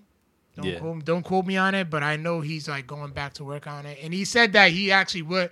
He's like, you know what, I won't kneel if I come back to the league. That I won't kneel. Yeah. But you know what? I know some people are upset about it, but I think I think he accomplished he accomplished his mission because what Yeah. it did is that it brought up conversation. Yeah. Oh yeah. You know, it did. brought up conversation and awareness to the issue that he to the issue that he had. Mm-hmm. Then you know up front. yeah. So I mean, right now, like there are people who are protesting this ruling. So like we can only as of right now we can only only time will tell on this. Yeah, uh, definitely. Like when when the next season rolls around this fall, it's gonna be it's it's gonna be pretty ugly, I'd say. Yeah. And I think um, I don't I don't know if the NFL's ratings will take a hit to a certain degree because I know because this shows that like you know I mean because I because I wonder like if you're an, if you're an NFL fan and you feel for the players like you, like you agree with what the players are protesting against it's like how do you feel like you're you like you want to watch you want to watch the game but at the same time you're you're not you hate what the owners are doing Right. and it's kind of like at the end it's like you're giving the NFL your time and money still so it's like what do you do as a fan in Yeah, yeah, case? yeah, yeah. It's it's it hurt. It, it does hurt. yeah The thing, here's my thing too. It's like, okay, I'm a Cowboys fan. Mm-hmm. Say I just say, you know, I'm gonna stand with Kaepernick and watch, and not watch football, mm-hmm. not do fantasy or anything. Yeah. That'll be the year the Cowboys win the Super Bowl, and I'll be pissed. like the, I would be pissed. yeah the the se- the season you don't watch that's when they actually win It- yeah, yeah. I don't want that to happen. Yeah, I can I can see I can I can see that like especially uh, especially like after what like 30 decades, you know. Up. It's been a long But- time. I know that, but But uh but yeah, and, and test my loyalty. but but also too one other thing too is like when people talk about for those who who still think it's about oh disrespecting the anthem and the flag. Well, what do you Durant, go ahead. like like for some for for a lot of you fans out there who who watch the live games in the stadiums what do you do when the anthem's playing like if, if you're if you're not standing up with the with the hand over your heart and singing along and whatnot, you're probably marching off to the concession stand to get your food in and your beer in while while while the lines are low. You're probably going off to, to using the restroom. When you're at home watching the game when the anthem's playing, what are you doing? Are you standing up in front of the TV singing along to like this with your hand over your heart like Jack Swagger, "We the People"? No. No, I actually said honestly I have not watched no, I literally sat my ass down the entire time. Yeah, like you, you just I sit, did. You just sit down. You just you're just munching off, munching on your uh, appetizers and whatnot for the game. You're drinking your beer, and you're just waiting for the game to start. That's it. You, like you, you don't care about the national anthem any more than any more than any other any, any more than the average fan, really. Not to mention you you do realize like they've only been requiring the players to be on the field for the anthem. They've only been doing that possibly for like the past ten years. Oh yeah. Yeah, before that, the play they would do it like before the players entered the field. Oh yeah. Oh wow. There was a reasoning behind that too. I just, it just escapes escapes me right now. Yeah, I think it was something too that like the Department of Defense actually gave the NFL a lot, like millions of dollars. Yeah. To like advertise their uh, the pro military stance and whatnot. Yeah, Yeah. So I think that the NFL. that's why I want to say that is that's what it was. Yeah, maybe that's like a big part of the reason why they did that did that ruling. Yeah. But you know, it, it, it's it's, def- it's definitely sends the the NFL's ruling is definitely the wrong call. It sends the wrong message, and you know, once once the new season rolls around, it's going to be real, real interesting, and not in a good way. Like how how it's going to turn out. Yeah. You know, I mean, are you, what's going to happen when when one player when when when players from every team takes a knee? Are you going to find every team across the board? What are you going to do then? So, yeah, the NFL they, they, they set themselves up. They they kind of set themselves up for failure with this one, I think. In terms of backlash, Like you know. it's really gonna it's, it's gonna be interesting. Oh yeah. So yeah, that's that's pretty much it. Um, yeah. So uh, so at the end of the day, some fans, some of you NFL fans, you're just gonna you you're. Your, your your mouths are firmly planted on the teat of the NFL. You can't get off the breast already. So, oh well, it's sad, you know, with your fantasy football and whatnot. Anyway, let's talk about or foosball. Is that what it's called? Anyway, Don't even start. Don't even start because the super the episode after the Super Bowl, you were saying everything right. yeah. So don't get bougie on us. I'm not bougie. I'm, I'm the last person you should call bougie. I'm the most down to earth person you can ever meet. Facts. You don't shut your bougie ass.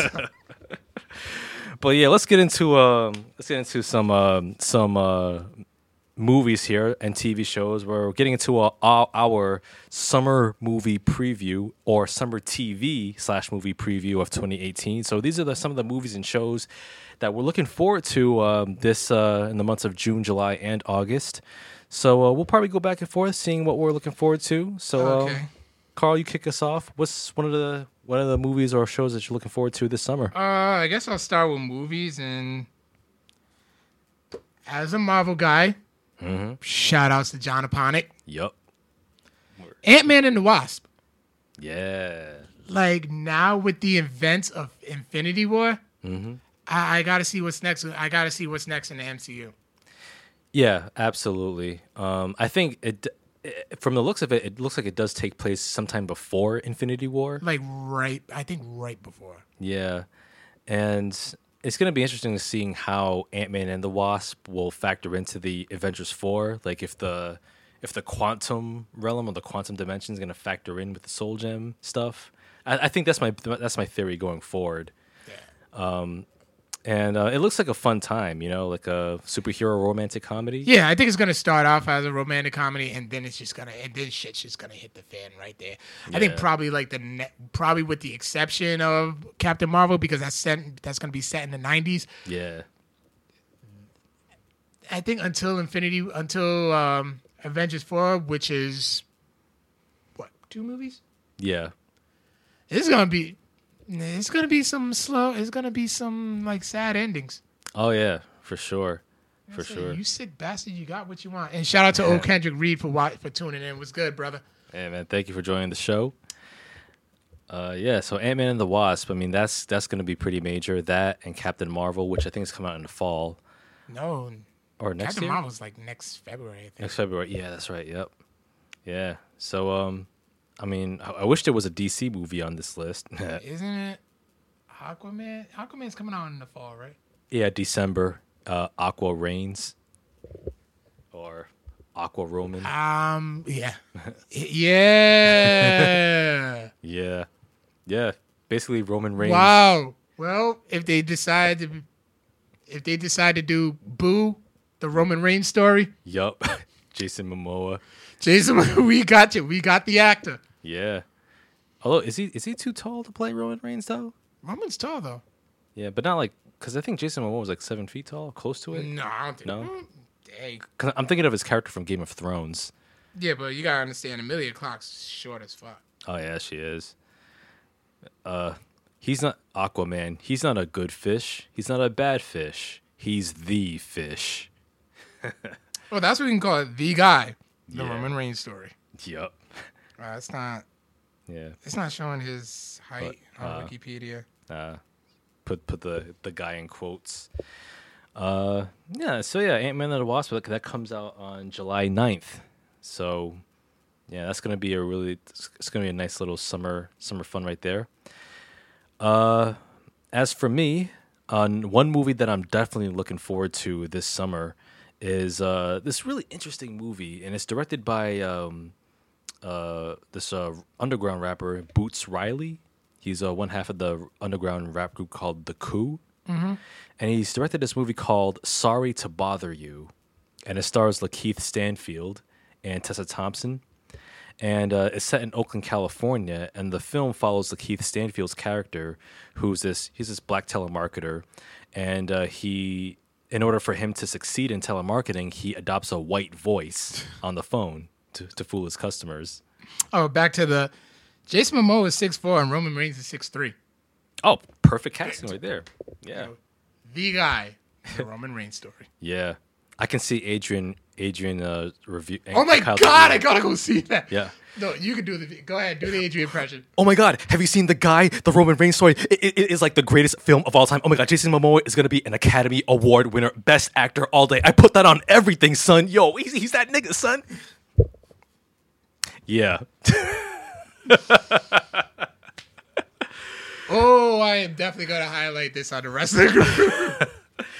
Hey, you know, shout out to Adrian though. That's my but- dude. That's my yeah. guy.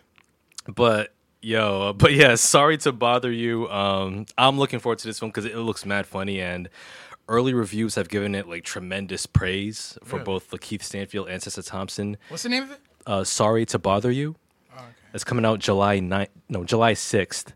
And it's a it's an interesting comedy. It's like the whole um, adopting a white voice on the phone. It, it, it's funny because like um, when I when I worked at a call center, I had that going through my mind. Like what if, I had a white voice. like what if I adopt a white voice? Would it be more successful with customers? I actually tried that one time and it just didn't work. I was like, no, what am I doing? I, I used it when I worked at Advance. oh, really? Yeah. Yo, give give, give us your best Oh white guy God, voice. man, no. um, Give the people what they want, Carl. nobody in this chat said that they wanted it. Uh, then I mean, I started it, but then like after a while, like, and once I, once all the customers knew who I was, be like, Advanced Auto Parts and Batteries, what you want? Oh, yeah. I, I went from Chick Fil A to McDonald's like real quick. oh Chick Fil A, what an awful chain. Chick Fil A is so good. I refuse. Yeah, you refuse, but it's listen, and those angels for, that they have working for you. Trust me, you. It is. Is it necessary to have a white voice as a, as a Um, blurred? um, I, I, I- I would, I would not think so. Um, yeah. That, that's, I, I don't. That's my best white guy voice. I, I, I don't know how. God, that is awful. It, is awful. That is awful. I'll just be like, okay, I'll give it to you. I'm like, uh, advanced auto parts and batteries is car. Okay, and what kind of car is it? What year, maker, and model? Like, it was, it wasn't nothing great. It sounds exactly like your normal voice, Carl. But I try to be more polite. wow. It's not like I'm going advanced auto. Year. I've done that before though, Wow. But it, I knew who the customer was. Okay, yeah. Did it was just some random old white lady on the phone. but uh but yeah, that's coming out July 6th. Sorry to bother you. Uh what else you got? What else are you looking forward to? Um, I'm not gonna go out of my way to like go to the movies and see this, but I'll check out Uncle Drew. Yeah. Uncle Drew looks like just one of those movies that you're just out with your boys and be like, "Yo, let's go see Uncle Drew." All right, Yeah, I, I would you say just so. go and have have a good laugh, and then that's kind of it. Yeah. Like you're gonna forget about it by the end of the year. Yeah, pretty much. I mean, you never know. It might go above and beyond, but uh but you know what? Uh Oh man. Uh, oh, That must be awesome though. Yeah, it must be. Um, for for our listeners out there, oh, oh, Kendrick Reed uh, left a comment here. He says that says, um, "I am country as hell, and people are shocked when I start talking blurred stuff." Indeed, yeah, it's, it's so That'd be interesting to hear. That would that would be interesting to hear. it would be, It'd be dope though. Yeah. Like like we know like a couple like like a few like hood like real hood people, and you could be surprised how nerdy they actually are. Oh, I love it. Yeah, it's it's dope. But uh, but yeah, um, uh, Uncle Drew, it looks it looks fun. It's got Tiffany Haddish, Little Rel How- Howery in, is in it. Yeah, he's got a new show coming out this year. Oh, he does. Yeah, with Oh. um, Jess Hilarious. She's like hilarious on Instagram though. She just be roasting people. I got to play you one of her roasts one day. Okay. Oh God, when she roasted Wendy Williams, because Wendy Williams posted, posted a picture of her as a kid, and oh my God, Mm. like when I first heard it, I mean, I was in tears. Okay. Yeah, I'm gonna have to check that out. Yeah. But yeah, we'll we'll check that out. Um, I'll probably review it on the on the show. Um, another another movie that I'm looking forward to. Of course, we talked about this on the podcast a couple times. Black Klansman coming out August 10th. That's gonna be dope. Yeah, man. That's gonna be dope. yeah, Spike Lee directed, produced by Jordan Peele. Yeah, we already. That's a recipe for greatness. Yeah, man. And you know, it's been a while since Spike Lee made a like a, a great film. Like he's made he's made some pretty good, interesting ones. Like like um shout out to uh uh Bad Lad uh, from from a couple weeks ago. He did mention a, a, a movie that I reviewed on the podcast, Chi-Raq. Yeah. Yeah, which is also dope with uh, Nick Cannon as a hardcore thug rapper. Can't do it. Can't Tru- yo, it. I, I I couldn't picture it myself, but yo, he plays the part. Like if you if you had no idea who Nick Cannon was and you saw Chi-Raq, you'd be like, yo, who's this dude? He play, he plays the part. Listen, he was that's convincing. Devon, that's Devon Miles from Drumline. Okay, hey, Drumline is still cool. I love drum. I love Drumline. Yeah, had a decent soundtrack too. When I think about it, did. Uh, yeah, my and not. But then Dr- Drumline kind of ruined my life because I watched it in Baltimore and then I come back and it was like, yo, you look like Nick Cannon from Drumline. I was like, God damn it! So I had to hear that for like a year or two until like the movie died down, hmm and then eventually I ended up cutting my braids. So yeah, yes, I have braids. Yeah, yeah. You did, you did. You thinking about growing back the, great, the braids back? Ooh, I am in my thirties. I'm done with that phase. I, I am done with that phase. Man, Nick Cannon is hilarious. hey, fuck Nick Cannon, son. oh man, but yeah, Black Klansman, man, August tenth. I will definitely be in theaters first day. Um, how about you, man? Another movie? Incredibles 2. Yes. Yeah, man. Incredibles two that's coming out June June fifteenth. Yeah, in a couple of weeks. Yeah. Yeah, that's gonna be one of those where you like, yo, you gotta tell parents to like leave them crying ass kids at home, which Yeah. well, which won't happen. Mm-hmm. But I, I'm definitely looking forward to that one. I had I had fun, you know, hanging out with my little cousins watching the first one. Yeah. Yeah, the first one is so good. yeah, so And- like, I'm cool. I, I'm I'm definitely gonna look. I'm looking forward to seeing how that's gonna turn out. yeah, me too. And I'm surprised it took them this long to make a sequel. Yeah, I don't know why either. Like Yeah. Disney, you pretty much gonna own the world within the next 50 years. So like, yeah I got the money. Yeah, because Incredibles, the first one came out in 2004. Damn, that's what Yeah, 14 years ago. Jesus. Yeah, man, I was in college at the time, man. Yeah, uh, and shout outs to Natalie watching. Yeah. Hey, welcome. But yeah, Incredibles 2, that's going to be dope. Um, cuz like Brad Bird, man, he's the creator of Incredibles and he's a writer director. Like he can do no wrong so far. Like he did uh well, he directed Tomorrowland, which I heard wasn't all that.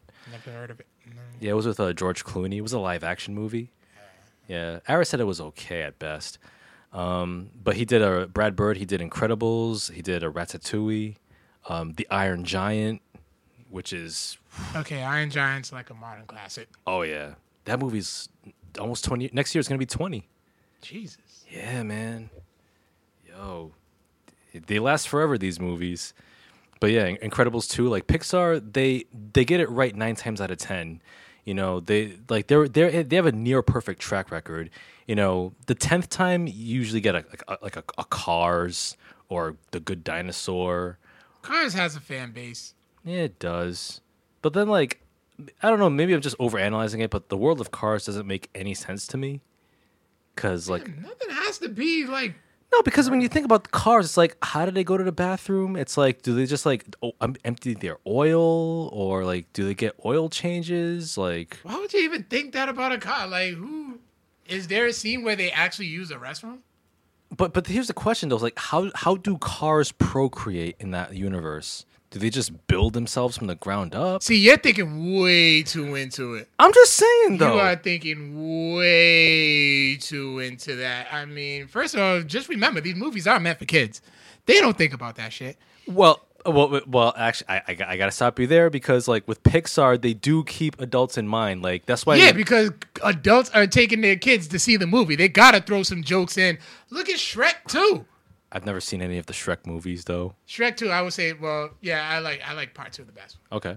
But even though I only saw the first two, I would say that two was my favorite. Mm-hmm. But I'm like, yo, there was some adult, there was some adult jokes in there that Yeah. they had to like, hey, we know you guys are spending your hard-earned money to keep your kids happy. We'll throw it.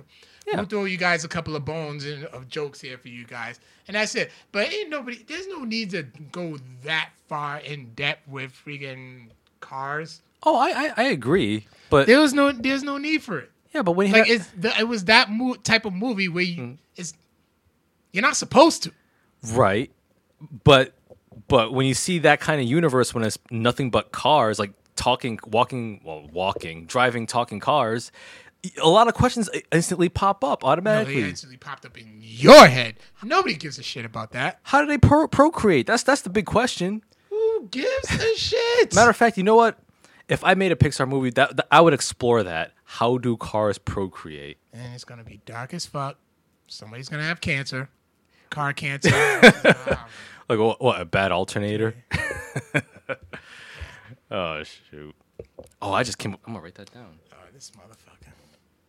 Okay. Uh, yeah. Um, some other movies that how how does a car excrete its waste? That's a good question Easy. right there. Putting the, the gas pedal and it's just gas. Yeah, something like that. It's the carbon dioxide. Oh man, but uh, other another movie I'm looking forward to this summer. Um, it comes out August 17th and it stars Melissa McCarthy and a bunch of Muppets. It's called The Happy Time Murders, and this one looks this one looks hilarious. It, this it looks like this year's Sausage Party. In, in Is that, that why you mentioned Sausage Party before we went on here? yeah, the, the the Happy Time Murders. If you haven't seen it, it's a it's it's a it's an R-rated comedy where Muppets are their own species. They they coexist with humans, and it's a apparently it's like a buddy cop slash murder mystery. And um, the synopsis here reads A puppet private investigator named Phil Phillips reunites with his ex partner, the Detective Connie Edwards, played by Melissa McCarthy, to find a serial killer who murdered Phil's Mupp- Muppet brother and is now targeting the cast members of the 1980s TV series The Happy Time Gang. So a bunch of Muppets, a bunch of like R-rated and R-rated, X-rated, raunchy ass humor, and some violence. I'm there. I'm there, man. And, and you know, I I I, I, re- I really like the, the the the tagline for this movie. is called the ta- the tagline for the, the tagline for this movie is "No Sesame, All Street." That's pretty clever, though. I gotta say. I the the video the trailer has popped up on like my Facebook like timeline. Mm-hmm. Like not my timeline, my news feeds. Yeah. But I haven't took the time to like watch it. Mm-hmm. But in, I don't know. I just yeah, it possibly could be the new Party. Is Seth Rogen involved in it? As far as I know, no. I know Joel McHale is in it. All right. And then Natalie says, "How do Muppet? How do Muppets procreate?" Uh, again, you, you know what? I think that's a question that the Happy Time Murders should answer in some way, because Somehow, you know what? They probably will. I mean, in fact, if you if you watch the trailer for this film, um, there's a hilarious gag where um, there there are two Muppets banging in the interrogation room, and uh, the uh, the the male Muppet, I think it's Phil Phillips, um, he uh, explodes. He reaches his peak, and it's silly string, silly string just coming out of that Muppet uh, pecker, silly string everywhere. So that There's answers. something there. So that, that answers how Muppets uh, uh, bust a uh, silly string nut, apparently. So if if that doesn't sell you on this movie, nothing will. So I'm gonna I'm gonna see it. I'm gonna see it. Well then, I mean, I don't even know what else to say on that one. Um, I guess I'm just gonna go with my uh, final movie, um, Ocean's Eight. Okay. Look, my two hands. that must be in the trailers. Wow. but yeah, Ocean's Eight. Eh, interesting turn on like Ocean's Eleven. Yeah. Have you seen the Ocean's Eleven films? No, I never had a chance to like really sat down and watch it. Yeah. you s- we- The first one is the best one. The Ocean's 11. original, one, like the original one with the Rat Pack. Oh, I haven't seen the Rat Pack one, but the but the one with um uh Ocean's Eleven that came out in two thousand one with uh, George Clooney, Brad Pitt, Matt Damon, Bernie Mac, R.I.P. getting ready to say, I'm like, you better mention, you better mention Bernie Mac. Oh yeah, that movie is that movie still holds up. That's a fun movie. Like Ocean's Twelve and Thirteen. Eh. And they say, hey, it was more of those. Hmm, looks like we kind of got a franchise here. Yeah, Ocean's Twelve, like it, it, it, did, it tried to recapture the magic while trying to be too clever for its own good, and it was just like, nah, this just isn't the same. And thir- and I, from what I from what I hear, Ocean's Thirteen was pretty much a remake of the first Ocean's Eleven in terms of its plot, because they they rob another casino, Right. and it's like, eh, okay. But Ocean's Eight, it looks interesting. I, I love the cast: Sandra Bullock, Cate Blanchett, uh, Mindy Mindy K- Yeah, Kaling, Mindy Kaling. Mindy Kaling, Aqu- Awkwafina, Rihanna. Um, who else? Um, bunch of other names that, that I'm blanking out on right now. Oh, Anne Hathaway. Oh yeah. So you know, I'm gonna check that out. It, it sounds like a fun little caper film, all female cast, great actresses. So some o- Oscar winners up in there. Sandra Bullock. An, Sandra Bullock's an Oscar winner, right? Yeah, she is. Uh, she won for The Blind Side, Oh, okay. which uh, okay, yeah, The Blind Side. I wasn't a fan. Did you see that movie? Bits and pieces. I never. That's another one where I never like really sat down to watch it. I know Blindside has its fans, and Sandra Bullock, she was good in it, but it, it, just Too much estrogen. Oh, oh, that's not nice. That's not Uh, nice. it's but, uh, not. But funny. I am. um, I'm guilty for laughing. Yeah, yeah, you are. Um, but I, but I will say, um, the Blind Side, I wasn't a fan because it, it just reeked too much of like racial paternalism. Like you got this this sassy rich white lady taking in this poor big black guy who's who's good at football, and and I know it was based on a true story, but Yeah, even Michael Oher, yeah. like Michael Oher, but even Michael Oher was wasn't really feeling the movie that much. So when you watch it, I, it's it's a cringy movie. It's you really gotta like change stuff for dramatic purposes. You know. Yeah, you, you do. They, they do like to, studios do that. yeah, Like I like I remember um, rest in peace my boy Lex when he passed away. He was part of a biker gang, oh, wow. and um, they had like a little fundraiser at this bike at this biker bar. Mm-hmm. You know, for him. So I went to that. You know, you know, to show some love. A couple of friends that we used to work with were gonna be there. Yeah. And um, yo, so everybody was in there in their cuts and everything. So I actually had a chance to like have a conversation with them. And that year, the like a couple of weeks before that, Mm-hmm. that was when I had my birthday party and I dressed up as a member of SAMCRO, Ah, Sons of Anarchy. Mm-hmm. So then I was talking to him, and one of my friend and a friend of mine, I was telling him that a friend of mine was joking around and saying, "Hey, to fit in, you should wear your Sons of Anarchy costume." And they was like, "No, do not do that. They will make they will make fun of you to the point where you run out of this bar. Where you run out of this bar." So mm-hmm. then I'm sitting there like, you know, I'm like, yeah, I mean, I, so I was like, you know what? Quite, you know, having a conversation about it. I was like, is it really like that? And they're like, no. Mm. No, a lot of that stuff was just added for purpose, you know, added for TV purposes, for dramatic purposes. But I think Yeah. Sons they part they portrayed the brotherhood of it because those brotherhoods are strong. Oh, I bet. They Yeah. are strong. Mm. Yeah. Motorcycle clubs, man. Yeah, Yeah. yeah. Like I had like mad respect. Like ever since that funeral, I had like nothing but respect for them. And they do that for like they, they- if it's somebody that they care about, they would they'll parade. Like they had like a thousand, almost like nine hundred motorcycles at his funeral. Man, that's that's what's up. It's kind of badass. Yeah, it was dope. Yeah. It was dope. I gained so much respect for them because of that. Hmm. Indeed. Um, what you on to? Uh, I know you have more movies than I did. yeah. Um, another movie I'm looking forward to this summer. It's coming out August 17th. Also, it's uh, Crazy Rich Asians, which is based on the uh, popular novel by Kevin Kwan. Which I still want to read that book, so I might find some time for it before the movie comes out. Um, this one, it's uh, it centers on a Chinese American economics professor uh, who accompanies her boyfriend to Singapore for her best friend's wedding, only to become thrust into the lives of Asia's rich and famous because she discovers that her boyfriend comes from a very wealthy family with a dark past, and every woman wants him. So every woman wants to be the rich bay. So I'm looking forward to it. I mean, it's, it's got a beautiful cast of, of Asian actors and actresses, you know, my peeps. So Half. yeah, you know, representing the other half of me. So uh, I'm a, I'm a, I'm gonna check that movie out. Uh, Constance Wu is in it. Henry Golding. Um, um, Ken Jeong is in it, of course.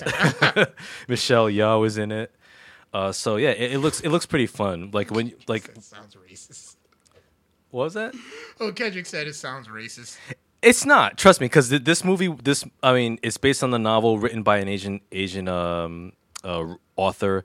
The movie, the movie stars and is directed by Asian uh, filmmakers and actors. So it looks like it's it looks pretty tight. So it it, it, it, it doesn't look like a white per, white person's idea of what an Asian country, in this case Singapore, looks like. So it looks it it, def, it definitely looks like it's going to be worth the time.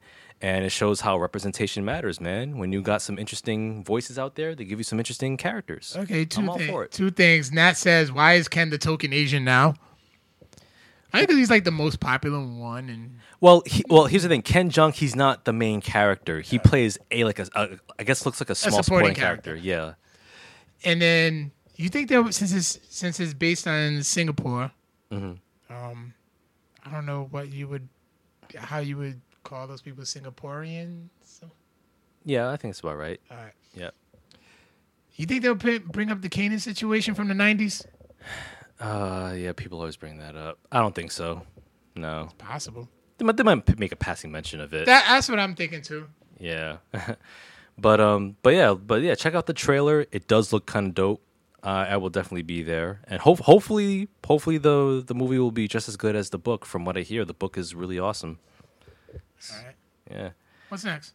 Um, there's another movie. It's uh, it's coming out June 22nd. It's a sm- independent drama called Under the Silver Lake, and it stars Andrew Garfield and Riley Co- Keough. Keough, yeah. Uh, it's directed directed by David Robert Mitchell, who directed uh, that horror movie It Follows, which is which is pretty dope. And um, Andrew Garfield he plays this guy who falls in love with this with this chick, um, who who dis- who they, they they hit it off, but then she disappears the next day. Like she moves from her apartment. Like her apartment's totally empty. But Sam, he's kind of a he's kind of an airhead. He's, he's kind of stupid. So he he's like a big conspiracy theorist. So he connects all the dots as to why this this girl disappeared. So he's like seeing patterns in real life that aren't there, and he's like connecting like these numbers and this and these symbols and what they might mean and why she moved and all this.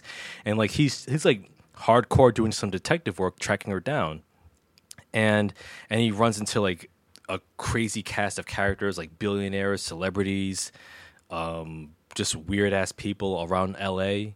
It, loo- it, looks really interesting. You know, it's it's for the conspiracy theorists who swear up and down that they can see patterns in Tupac's you know last album or his last movie, basically. But I'm gonna check it out. Un- under Under the Silver Lake, and Andrew Garfield's a great actor too. Ago. Wrote the song a long time ago. oh no, what? just because you mentioned because hearing the notes in Tupac, it just made me Oh, yeah. that. Dave Chappelle, that ain't your wife. Go home. But yeah, but yeah, that movie sounds dope. And Andrew Garfield, man, like he was awesome in Hacksaw Ridge. So I'm looking forward to seeing I him in want another. Spider-Man with him. He was he was a good he was a good Peter Parker. I, I did not think those movies. That I mean, I know you're not a fan of them, but I really mm. didn't think those movies were bad. Well, the first one was I, but part two was, ugh. yeah, it was I, it was a I five. enjoyed Part Two, and not to mention they like cock teased us with the Sinister Six at the, in their post credit scene. Yeah, and they we did. Never got it. Nope. Never got it. I was interested in just seeing another Doc, Oct- Doc Octopus, Yeah, even though the fur from Spider Man Two was fire. yeah. Alfred Molina. That was his name because he played in Da Vinci Code too. Yeah. Oh man, that was a that was an iconic performance right there. As Da Doc. Vinci Code or Oh, Doctor? Doc Ock. Oh yeah. Yeah. Yeah, man. So I'm let's uh try to breeze through uh the TV shows real quick. yeah. Uh Cloak and Dagger. Oh, yep. Um I'm going into that one with low expectations. Yeah. Cloak and Dagger were like particularly dark characters. Mhm. And you know, it's gonna be on freeform and it's gonna it's gonna be a teen drama. Yeah, like a So YA. just like, you know, I did with Runaways, I went in with low expectations, but I did enjoy Runaways. Mm-hmm. So I, I think honestly Cloak and Dagger would have been better as a Netflix series. I think so. with I agree. adults, as with the adults that they're supposed to be. Yeah, yeah, because there's a lot you could tell if if that if that was the case. Yeah. Um Marlon. Yeah, yeah, yeah. Marlon was enjoyable. I used to watch it with one of my clients, and we enjoyed the hell out of it together. Like that was like our thing. We would make sure we would watch Marlon together. Okay. Um, Luke Cage season two, Yes, uh, that's coming out June. twenty second. Yep. Uh, like listen, I. Let me. I, when the first season came out, I went to my boy, my boy Jim's house. Shout out to him. Mm-hmm. We watched the first episode together. Okay. Then I had to go and celebrate my cousin's 50th birthday. Mm-hmm. Party was dope, by the way. Yep. Had a good time. You know, shout out to cousin Gloria. Right on. And as, as much as good a time I had, I really, I literally wanted to be home Mm-hmm. to sit in my drawers and watch Luke Cage. Yeah. So, because it ended in su- and it ended, it was such a dope show. Jesus Christ, this feeling, ceiling fan. Yeah. Yeah. Put a paperweight on um, it. yeah. So, like, I had just seeing where that goes, even though, like, I wonder, I'm still wondering where it falls in, where like the timeline falls in. Yeah. Where you know, see Luke Cage, then you had, then you had Iron Fist and Punisher, Mm-hmm. and then Defenders. No, Yeah. Defenders was first. Yeah, Then, Defenders. pun, then Punisher. So like we are. Exactly. Luke Cage had me in the gym, bro. For real, I need to go back. and like. I don't know. I just I, I'm so curious to know where it's at, and will Iron Fist be in it? Where they, let's just say, get rid of the Iron Fist as a solo act, and they become heroes for hire. Mm. Because Iron Fist, I I'll just say that he's a better supporting character Yeah, I, I agree. than a main star. Yeah, because that that show was trash. Yeah, Yeah. yeah. Looking back at it, yeah. Okay. Glow, Gorgeous Ladies of Wrestling, the Yeah. Netflix show. Um, loosely, loosely based on the you know the the promotion from the '80s. Yep. I'm interested in seeing where that goes Yeah, me too. because they had some like crazy characters and all that. So I'm like, well, you know what? Where is this gonna go? Yeah. And plus, I want, Um, plus, I want to see like who, which other wrestlers will cameo in that. Exactly. That's another thing too. Yeah. Yeah. Um, Insecure, of course. Oh man, yeah. Season season three coming out um August twelfth on HBO. That's the show I'm looking forward to the most. Um, another one that I mentioned earlier this earlier in the episode, Rel, with Lil Rel, Lil Rel Howery. And also, I just happened to look look this up because it usually it comes out around this time, Mm-hmm. but we've got nothing. But then I had to look it up and saw that it's gonna be, it should be coming out in August. Yeah. The next season of Orange is the New Black. Oh, it's coming out in August. I miss my I I miss my jailbirds. Yeah, man. I miss my Dominican jailbird. I love me some Daya. I love me some Daya. I love me uh, Yo, Flocka, Flocka. Maritza. yeah. Yeah. Flocka, Clarissa. Clarissa was a hot one. Um, Red. somebody I knew liked Red. Yo, Red, yo, Red You! is that. Red is the hottest chick in the game, son. And it's Selena's Vegas played her. Gloria. Yep. I love Gloria. Mm. Love me some Gloria.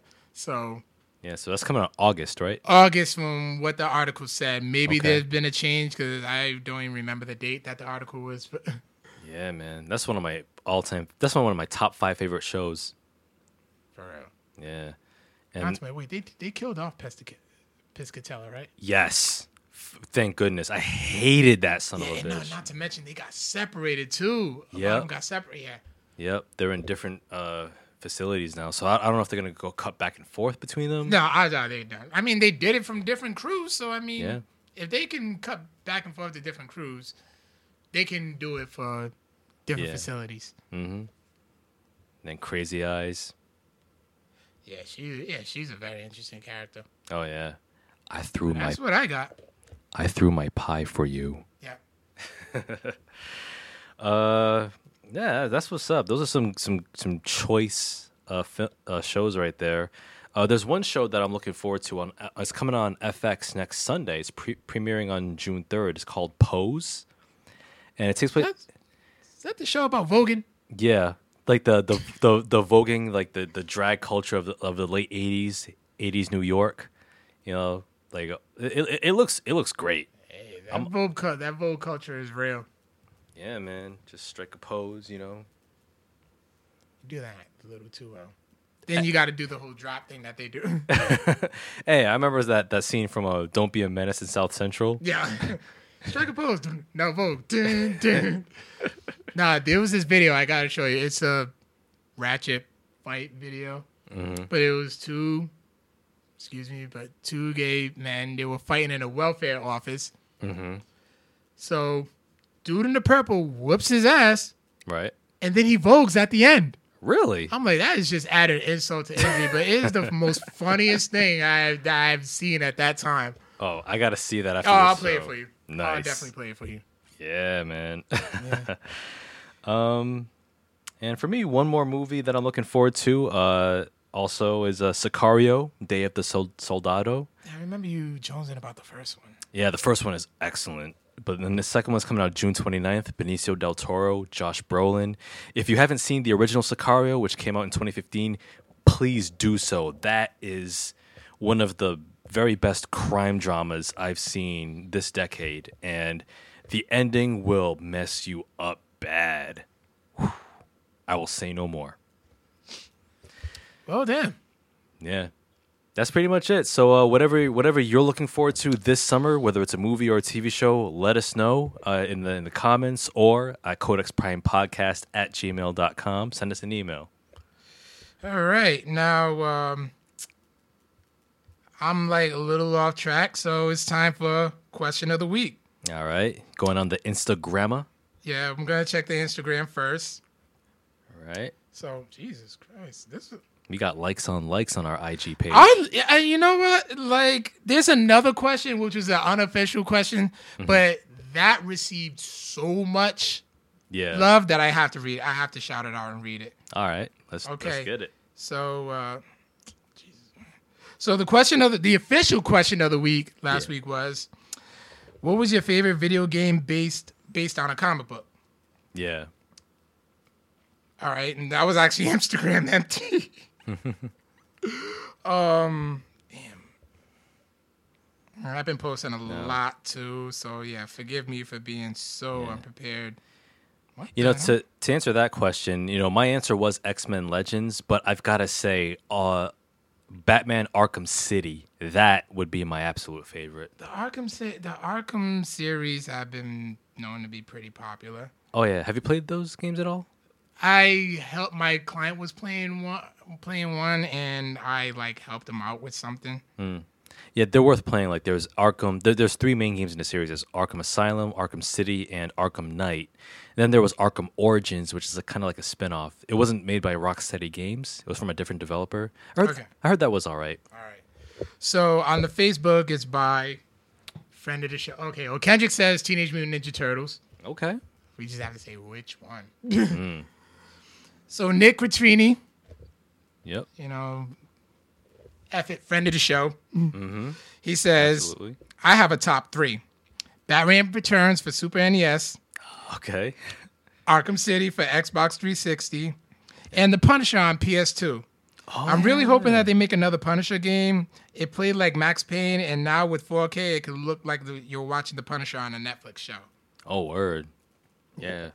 So the unofficial question of the week was name a movie that you watched over five times that you're still entertained by. Hmm. Catherine Little said Deadpool, The Godfather, Goodfellas, and Rocky Parts 1 through 4. Nick Quattrini says, other than a superhero movie, I say The Godfathers 1 and 2, Scarface, Die Hard, Pulp Fiction, Goodfellas, Armageddon, Braveheart, and Lethal Weapon. These are just these are dozen. There's dozens more like horror, but eight is plenty. Friend of the show, Brian Lope says any of the Rocky films, Deadpool, and any given Sunday. Yep. Shout outs to old Kendrick. he said The Matrix, Prometheus, Star- Starship Troopers, Lucy, Hoodlums, and Coming to America. Okay. Uh, Mary Weinreich says, Whatever happened to Baby Jane, Mommy, Mommy Dearest, and the Burbs? Hmm. Shantae Gordon said The Last Dragon, Ragnarok, Black Panther, and Avatar. Okay. Uh, Theodore Hollis said The Good, the Bad, and the Ugly. Mm-hmm. And Tuco the Beast. Yeah, I probably said that wrong. Okay. Um, Wendy K, Wendy K. Weinreich also said, "Remember the Titans." Mm-hmm. Catherine Little tuned back in and said, "Oh, Anna Bronx Tale." Okay. Tom Yeah. Robinson said, "John Wick." Mm-hmm. So then on our Instagram, who we got? Okay, AWOL underscore MM says RoboCop. Mm-hmm. Okay, shout outs to AWOL. Yep. Uh, Kid Creole, shout out to the Jabatiers podcast. He said paid in full. Okay. Case Dos Santos says, my favorite, The Goonies or, or and The Sandlot. Bella RE30 says, any of the X any of the X Men movies. Hmm. Okay. John Aponic said, Grosse Pointe Blank. Yep. That is a favorite of his. Yeah, Cassie from shout outs to the Mixed Feelings podcast said Kung Pao. Oh my god! What? No. Unacceptable. If you if you listen if you listen to Mixed Feelings, you'd be like, yeah, she would like Kung Pao. No, uh, Kung Pao was hilarious. No, it wasn't. I found it good. You yeah, you would. Ryan Parmenter said Ryan Parmenter Fit says Spaceballs, Yep. and Radioactive Ramon said Snatch. Okay, yeah. So, this week's official question of the week, and this is gonna be a list for you. Okay. Name a movie everyone loves but you don't. Okay. That everyone loves, but I don't. Okay, well, let's let's where do we start? Of course, uh the first Transformers. Hell, any of the Transformers movies because they're all trash. Um I remember Aris was in love with that movie and I dumped and I crapped on his enthusiasm. no. Yeah. Um, so yeah, Transformers is definitely one. Uh, everyone liked but me. I'm gonna have to sit there. I'm, I'm gonna sit and think about some others. But what you got? I can only think of one off the top of my head right now. It's Finding Nemo. just couldn't get into it. That's that's depressing, man. Why is this so just depressing? I just couldn't get into it. Yeah, well, well yeah, yeah. Of course, you wouldn't get into it.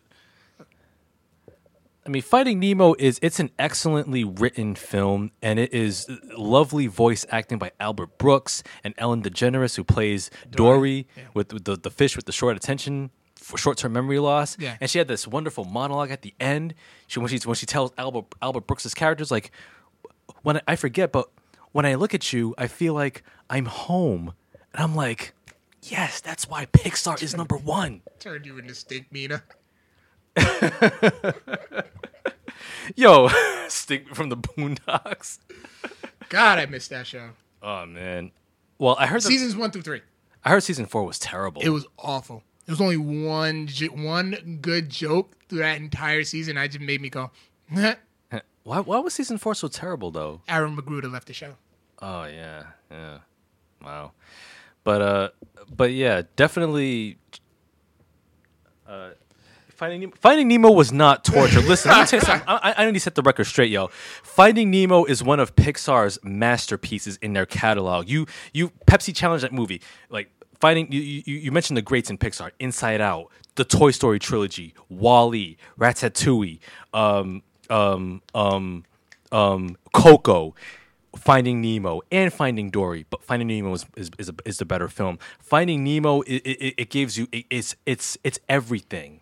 It, it, had had had the charm for the kids. It had the the intelligence for the adults. It was emotionally intelligent. It was so well written, so well performed by the voice cast.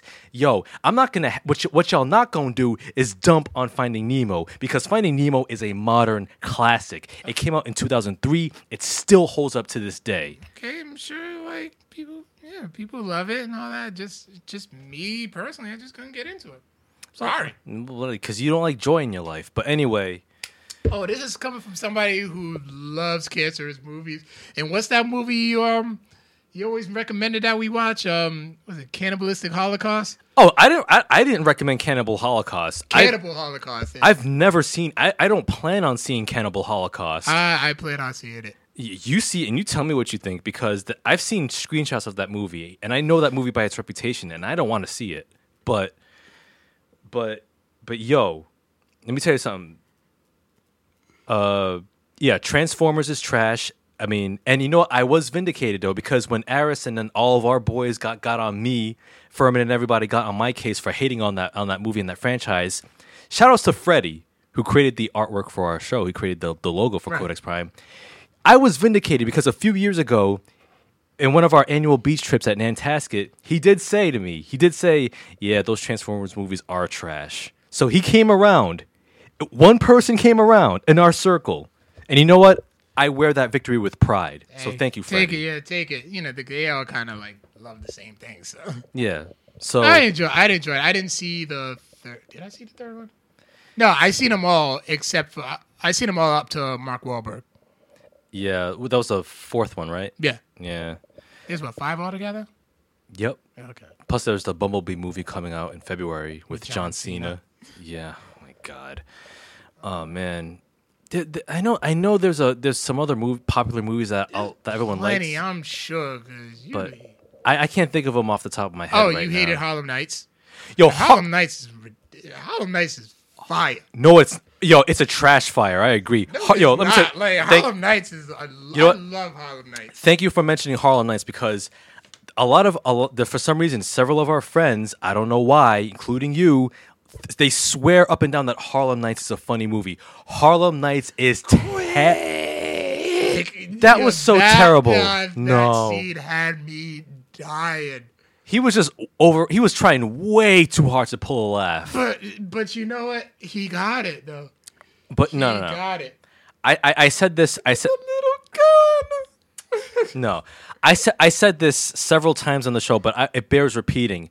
Harlem Nights is perhaps one of the most perplexing movies I've seen in my lifetime because how do you have all of that comedic talent? Eddie Murphy, Redd Foxx, Della Reese, uh, Jasmine Guy, uh, Thomas Mikal Ford, R.I.P., and and so many others. How can you have all that? Richard Pryor. How can you have all of that black comedic royalty in that one movie, Robin Harris, and the movie isn't funny, not one time. Oh no, bro. Nothing about that movie is funny. Harlem Nights is great. Awful write, terrible writing, a terrible acting, terrible everything. The movie and Eddie and that was there, there's a reason why Harlem Nights is Eddie Eddie Murphy's one and only directorial date feature. Right. Yeah, because you stick up the ass critics shitting on it, but even then, It wasn't even funny. Eddie, Eddie, he was he was distraught by it that he didn't watch it for years, and then he watched it. He said, "You know what? This really is fucking funny." Of course he'd say that because it's his reason movie. why that movie's in syndication. It was a it's a good movie. It, it, it, It's, it's not. enjoyable, fun Yo, laugh. yo, Harlem. It's coming from somebody who loved that Patrick Stewart movie. I'm just now thinking about this. That Patrick Stewart movie where he played a neo-Nazi. oh, which one? Oh, Green Room. Yeah. Green Room wasn't a comedy though. It was a thriller. but but look, I'm saying Harlem Night. I'm trying to like breeze like breeze through your collection right now just to try to. Okay, Harlem. Okay, listen. For for those of for those of you who are watching on Facebook Live, Harlem Nights is low. It's like right right beneath my feet. But Coming to America, which is what what the, uh, Harlem Nights is compared to often, way up here, way up at the peak. Harlem Harlem Nights is a negative ten. Coming to America is a 10. 10 plus. Okay. All right. So That's all I can think of right now is Finding Nemo. But Yeah, but yeah, Har- but Transformers is trash. Harlem Nights is trash, and and and, I, I'm gonna stick by that. I, I am. stick by it all you want. It's not. It's just not a funny movie. And, matter of fact, you know what? I'm a Pepsi. We'll take a poll. We'll take a poll among not only our listeners but among our friends. Which one is a better movie, Coming to America or Harlem Nights? Oh, hands down, Coming to America is a better movie. Okay, But but we could just take a poll and just be like, is Harlem Nights a funny movie? we'll, we'll, we'll, we'll put that poll up right now. We'll, we'll put the poll up somewhere. Yeah. We'll we put we'll put we'll put it on the Codex Prime, uh, Codex Prime Facebook page because I want to know. All right. and, and and the people will back me up on this. Okay. All right then. All right. We will do that. Yes, the poll coming soon. That will be on our Instagram. That will be. Yep. We got two questions of the week. Yes. Two, we're gonna have two questions of the week, so that will be up on our social medias within a day or two. So, uh, oh, he said "Tales from the Hood." Oh my. Nah, that- Home Dude used to creep the hell out of me. You know, I haven't seen that movie. I've only seen that movie once. Yeah, as a kid, and I was done after that. I- Him I- and Candyman. Oh, oh, Tony I Todd. still, t- I still will not say his name to this day. Tony Todd. I will not do it. Look. Oh, have you looked in the mirror three times? and Go. Candyman. I will never do it. Candyman. I will it. I will never do it. Candyman. Nope. they should. They should do a reboot of that movie. No. Who? Who? Oh, you know what? Do a re- do a reboot of Candyman starring Christopher Judge, the voice of Kratos in the new God of War. That would be kind. Of, that would be ill. You may have something there. Mm-hmm. You may have something, but Yeah. there's no originality coming out of Hollywood. Let's Yeah, that's true. But, But yeah, yeah. that'll be up on our. Those will be on our Instagram, on our social medias in the day within a day or two. Tell them where you can find us. Yes, you can find all of our episodes on Facebook Live as well as SoundCloud, iTunes, Google Play, and YouTube. So give us a five star review on iTunes when you can. And you can find us all over the social media sites on Facebook, Twitter at Codex Prime Cast, and Instagram at Codex Prime Podcast. Says say Candy Man while shaving. I dare you. I'll say I say it all the time. I say it all the time. that shit scarred me. Oh Fuck man. you. That shit scarred me. I want to watch that movie again now. You can go ahead. But yeah, thank you so much for watching uh, and, and listening to the show. Uh, tune in next week. We got more podcast fire coming in, coming out of the oven. Um, anything else you got want to say, Carl? I'm good as of right now. All right, Yeah. That's Leave us some five star reviews and all that. all right. So yes, uh, thank you, thank you for checking us out. And as always, we'll catch you on the flip. Peace out, nerds. Later.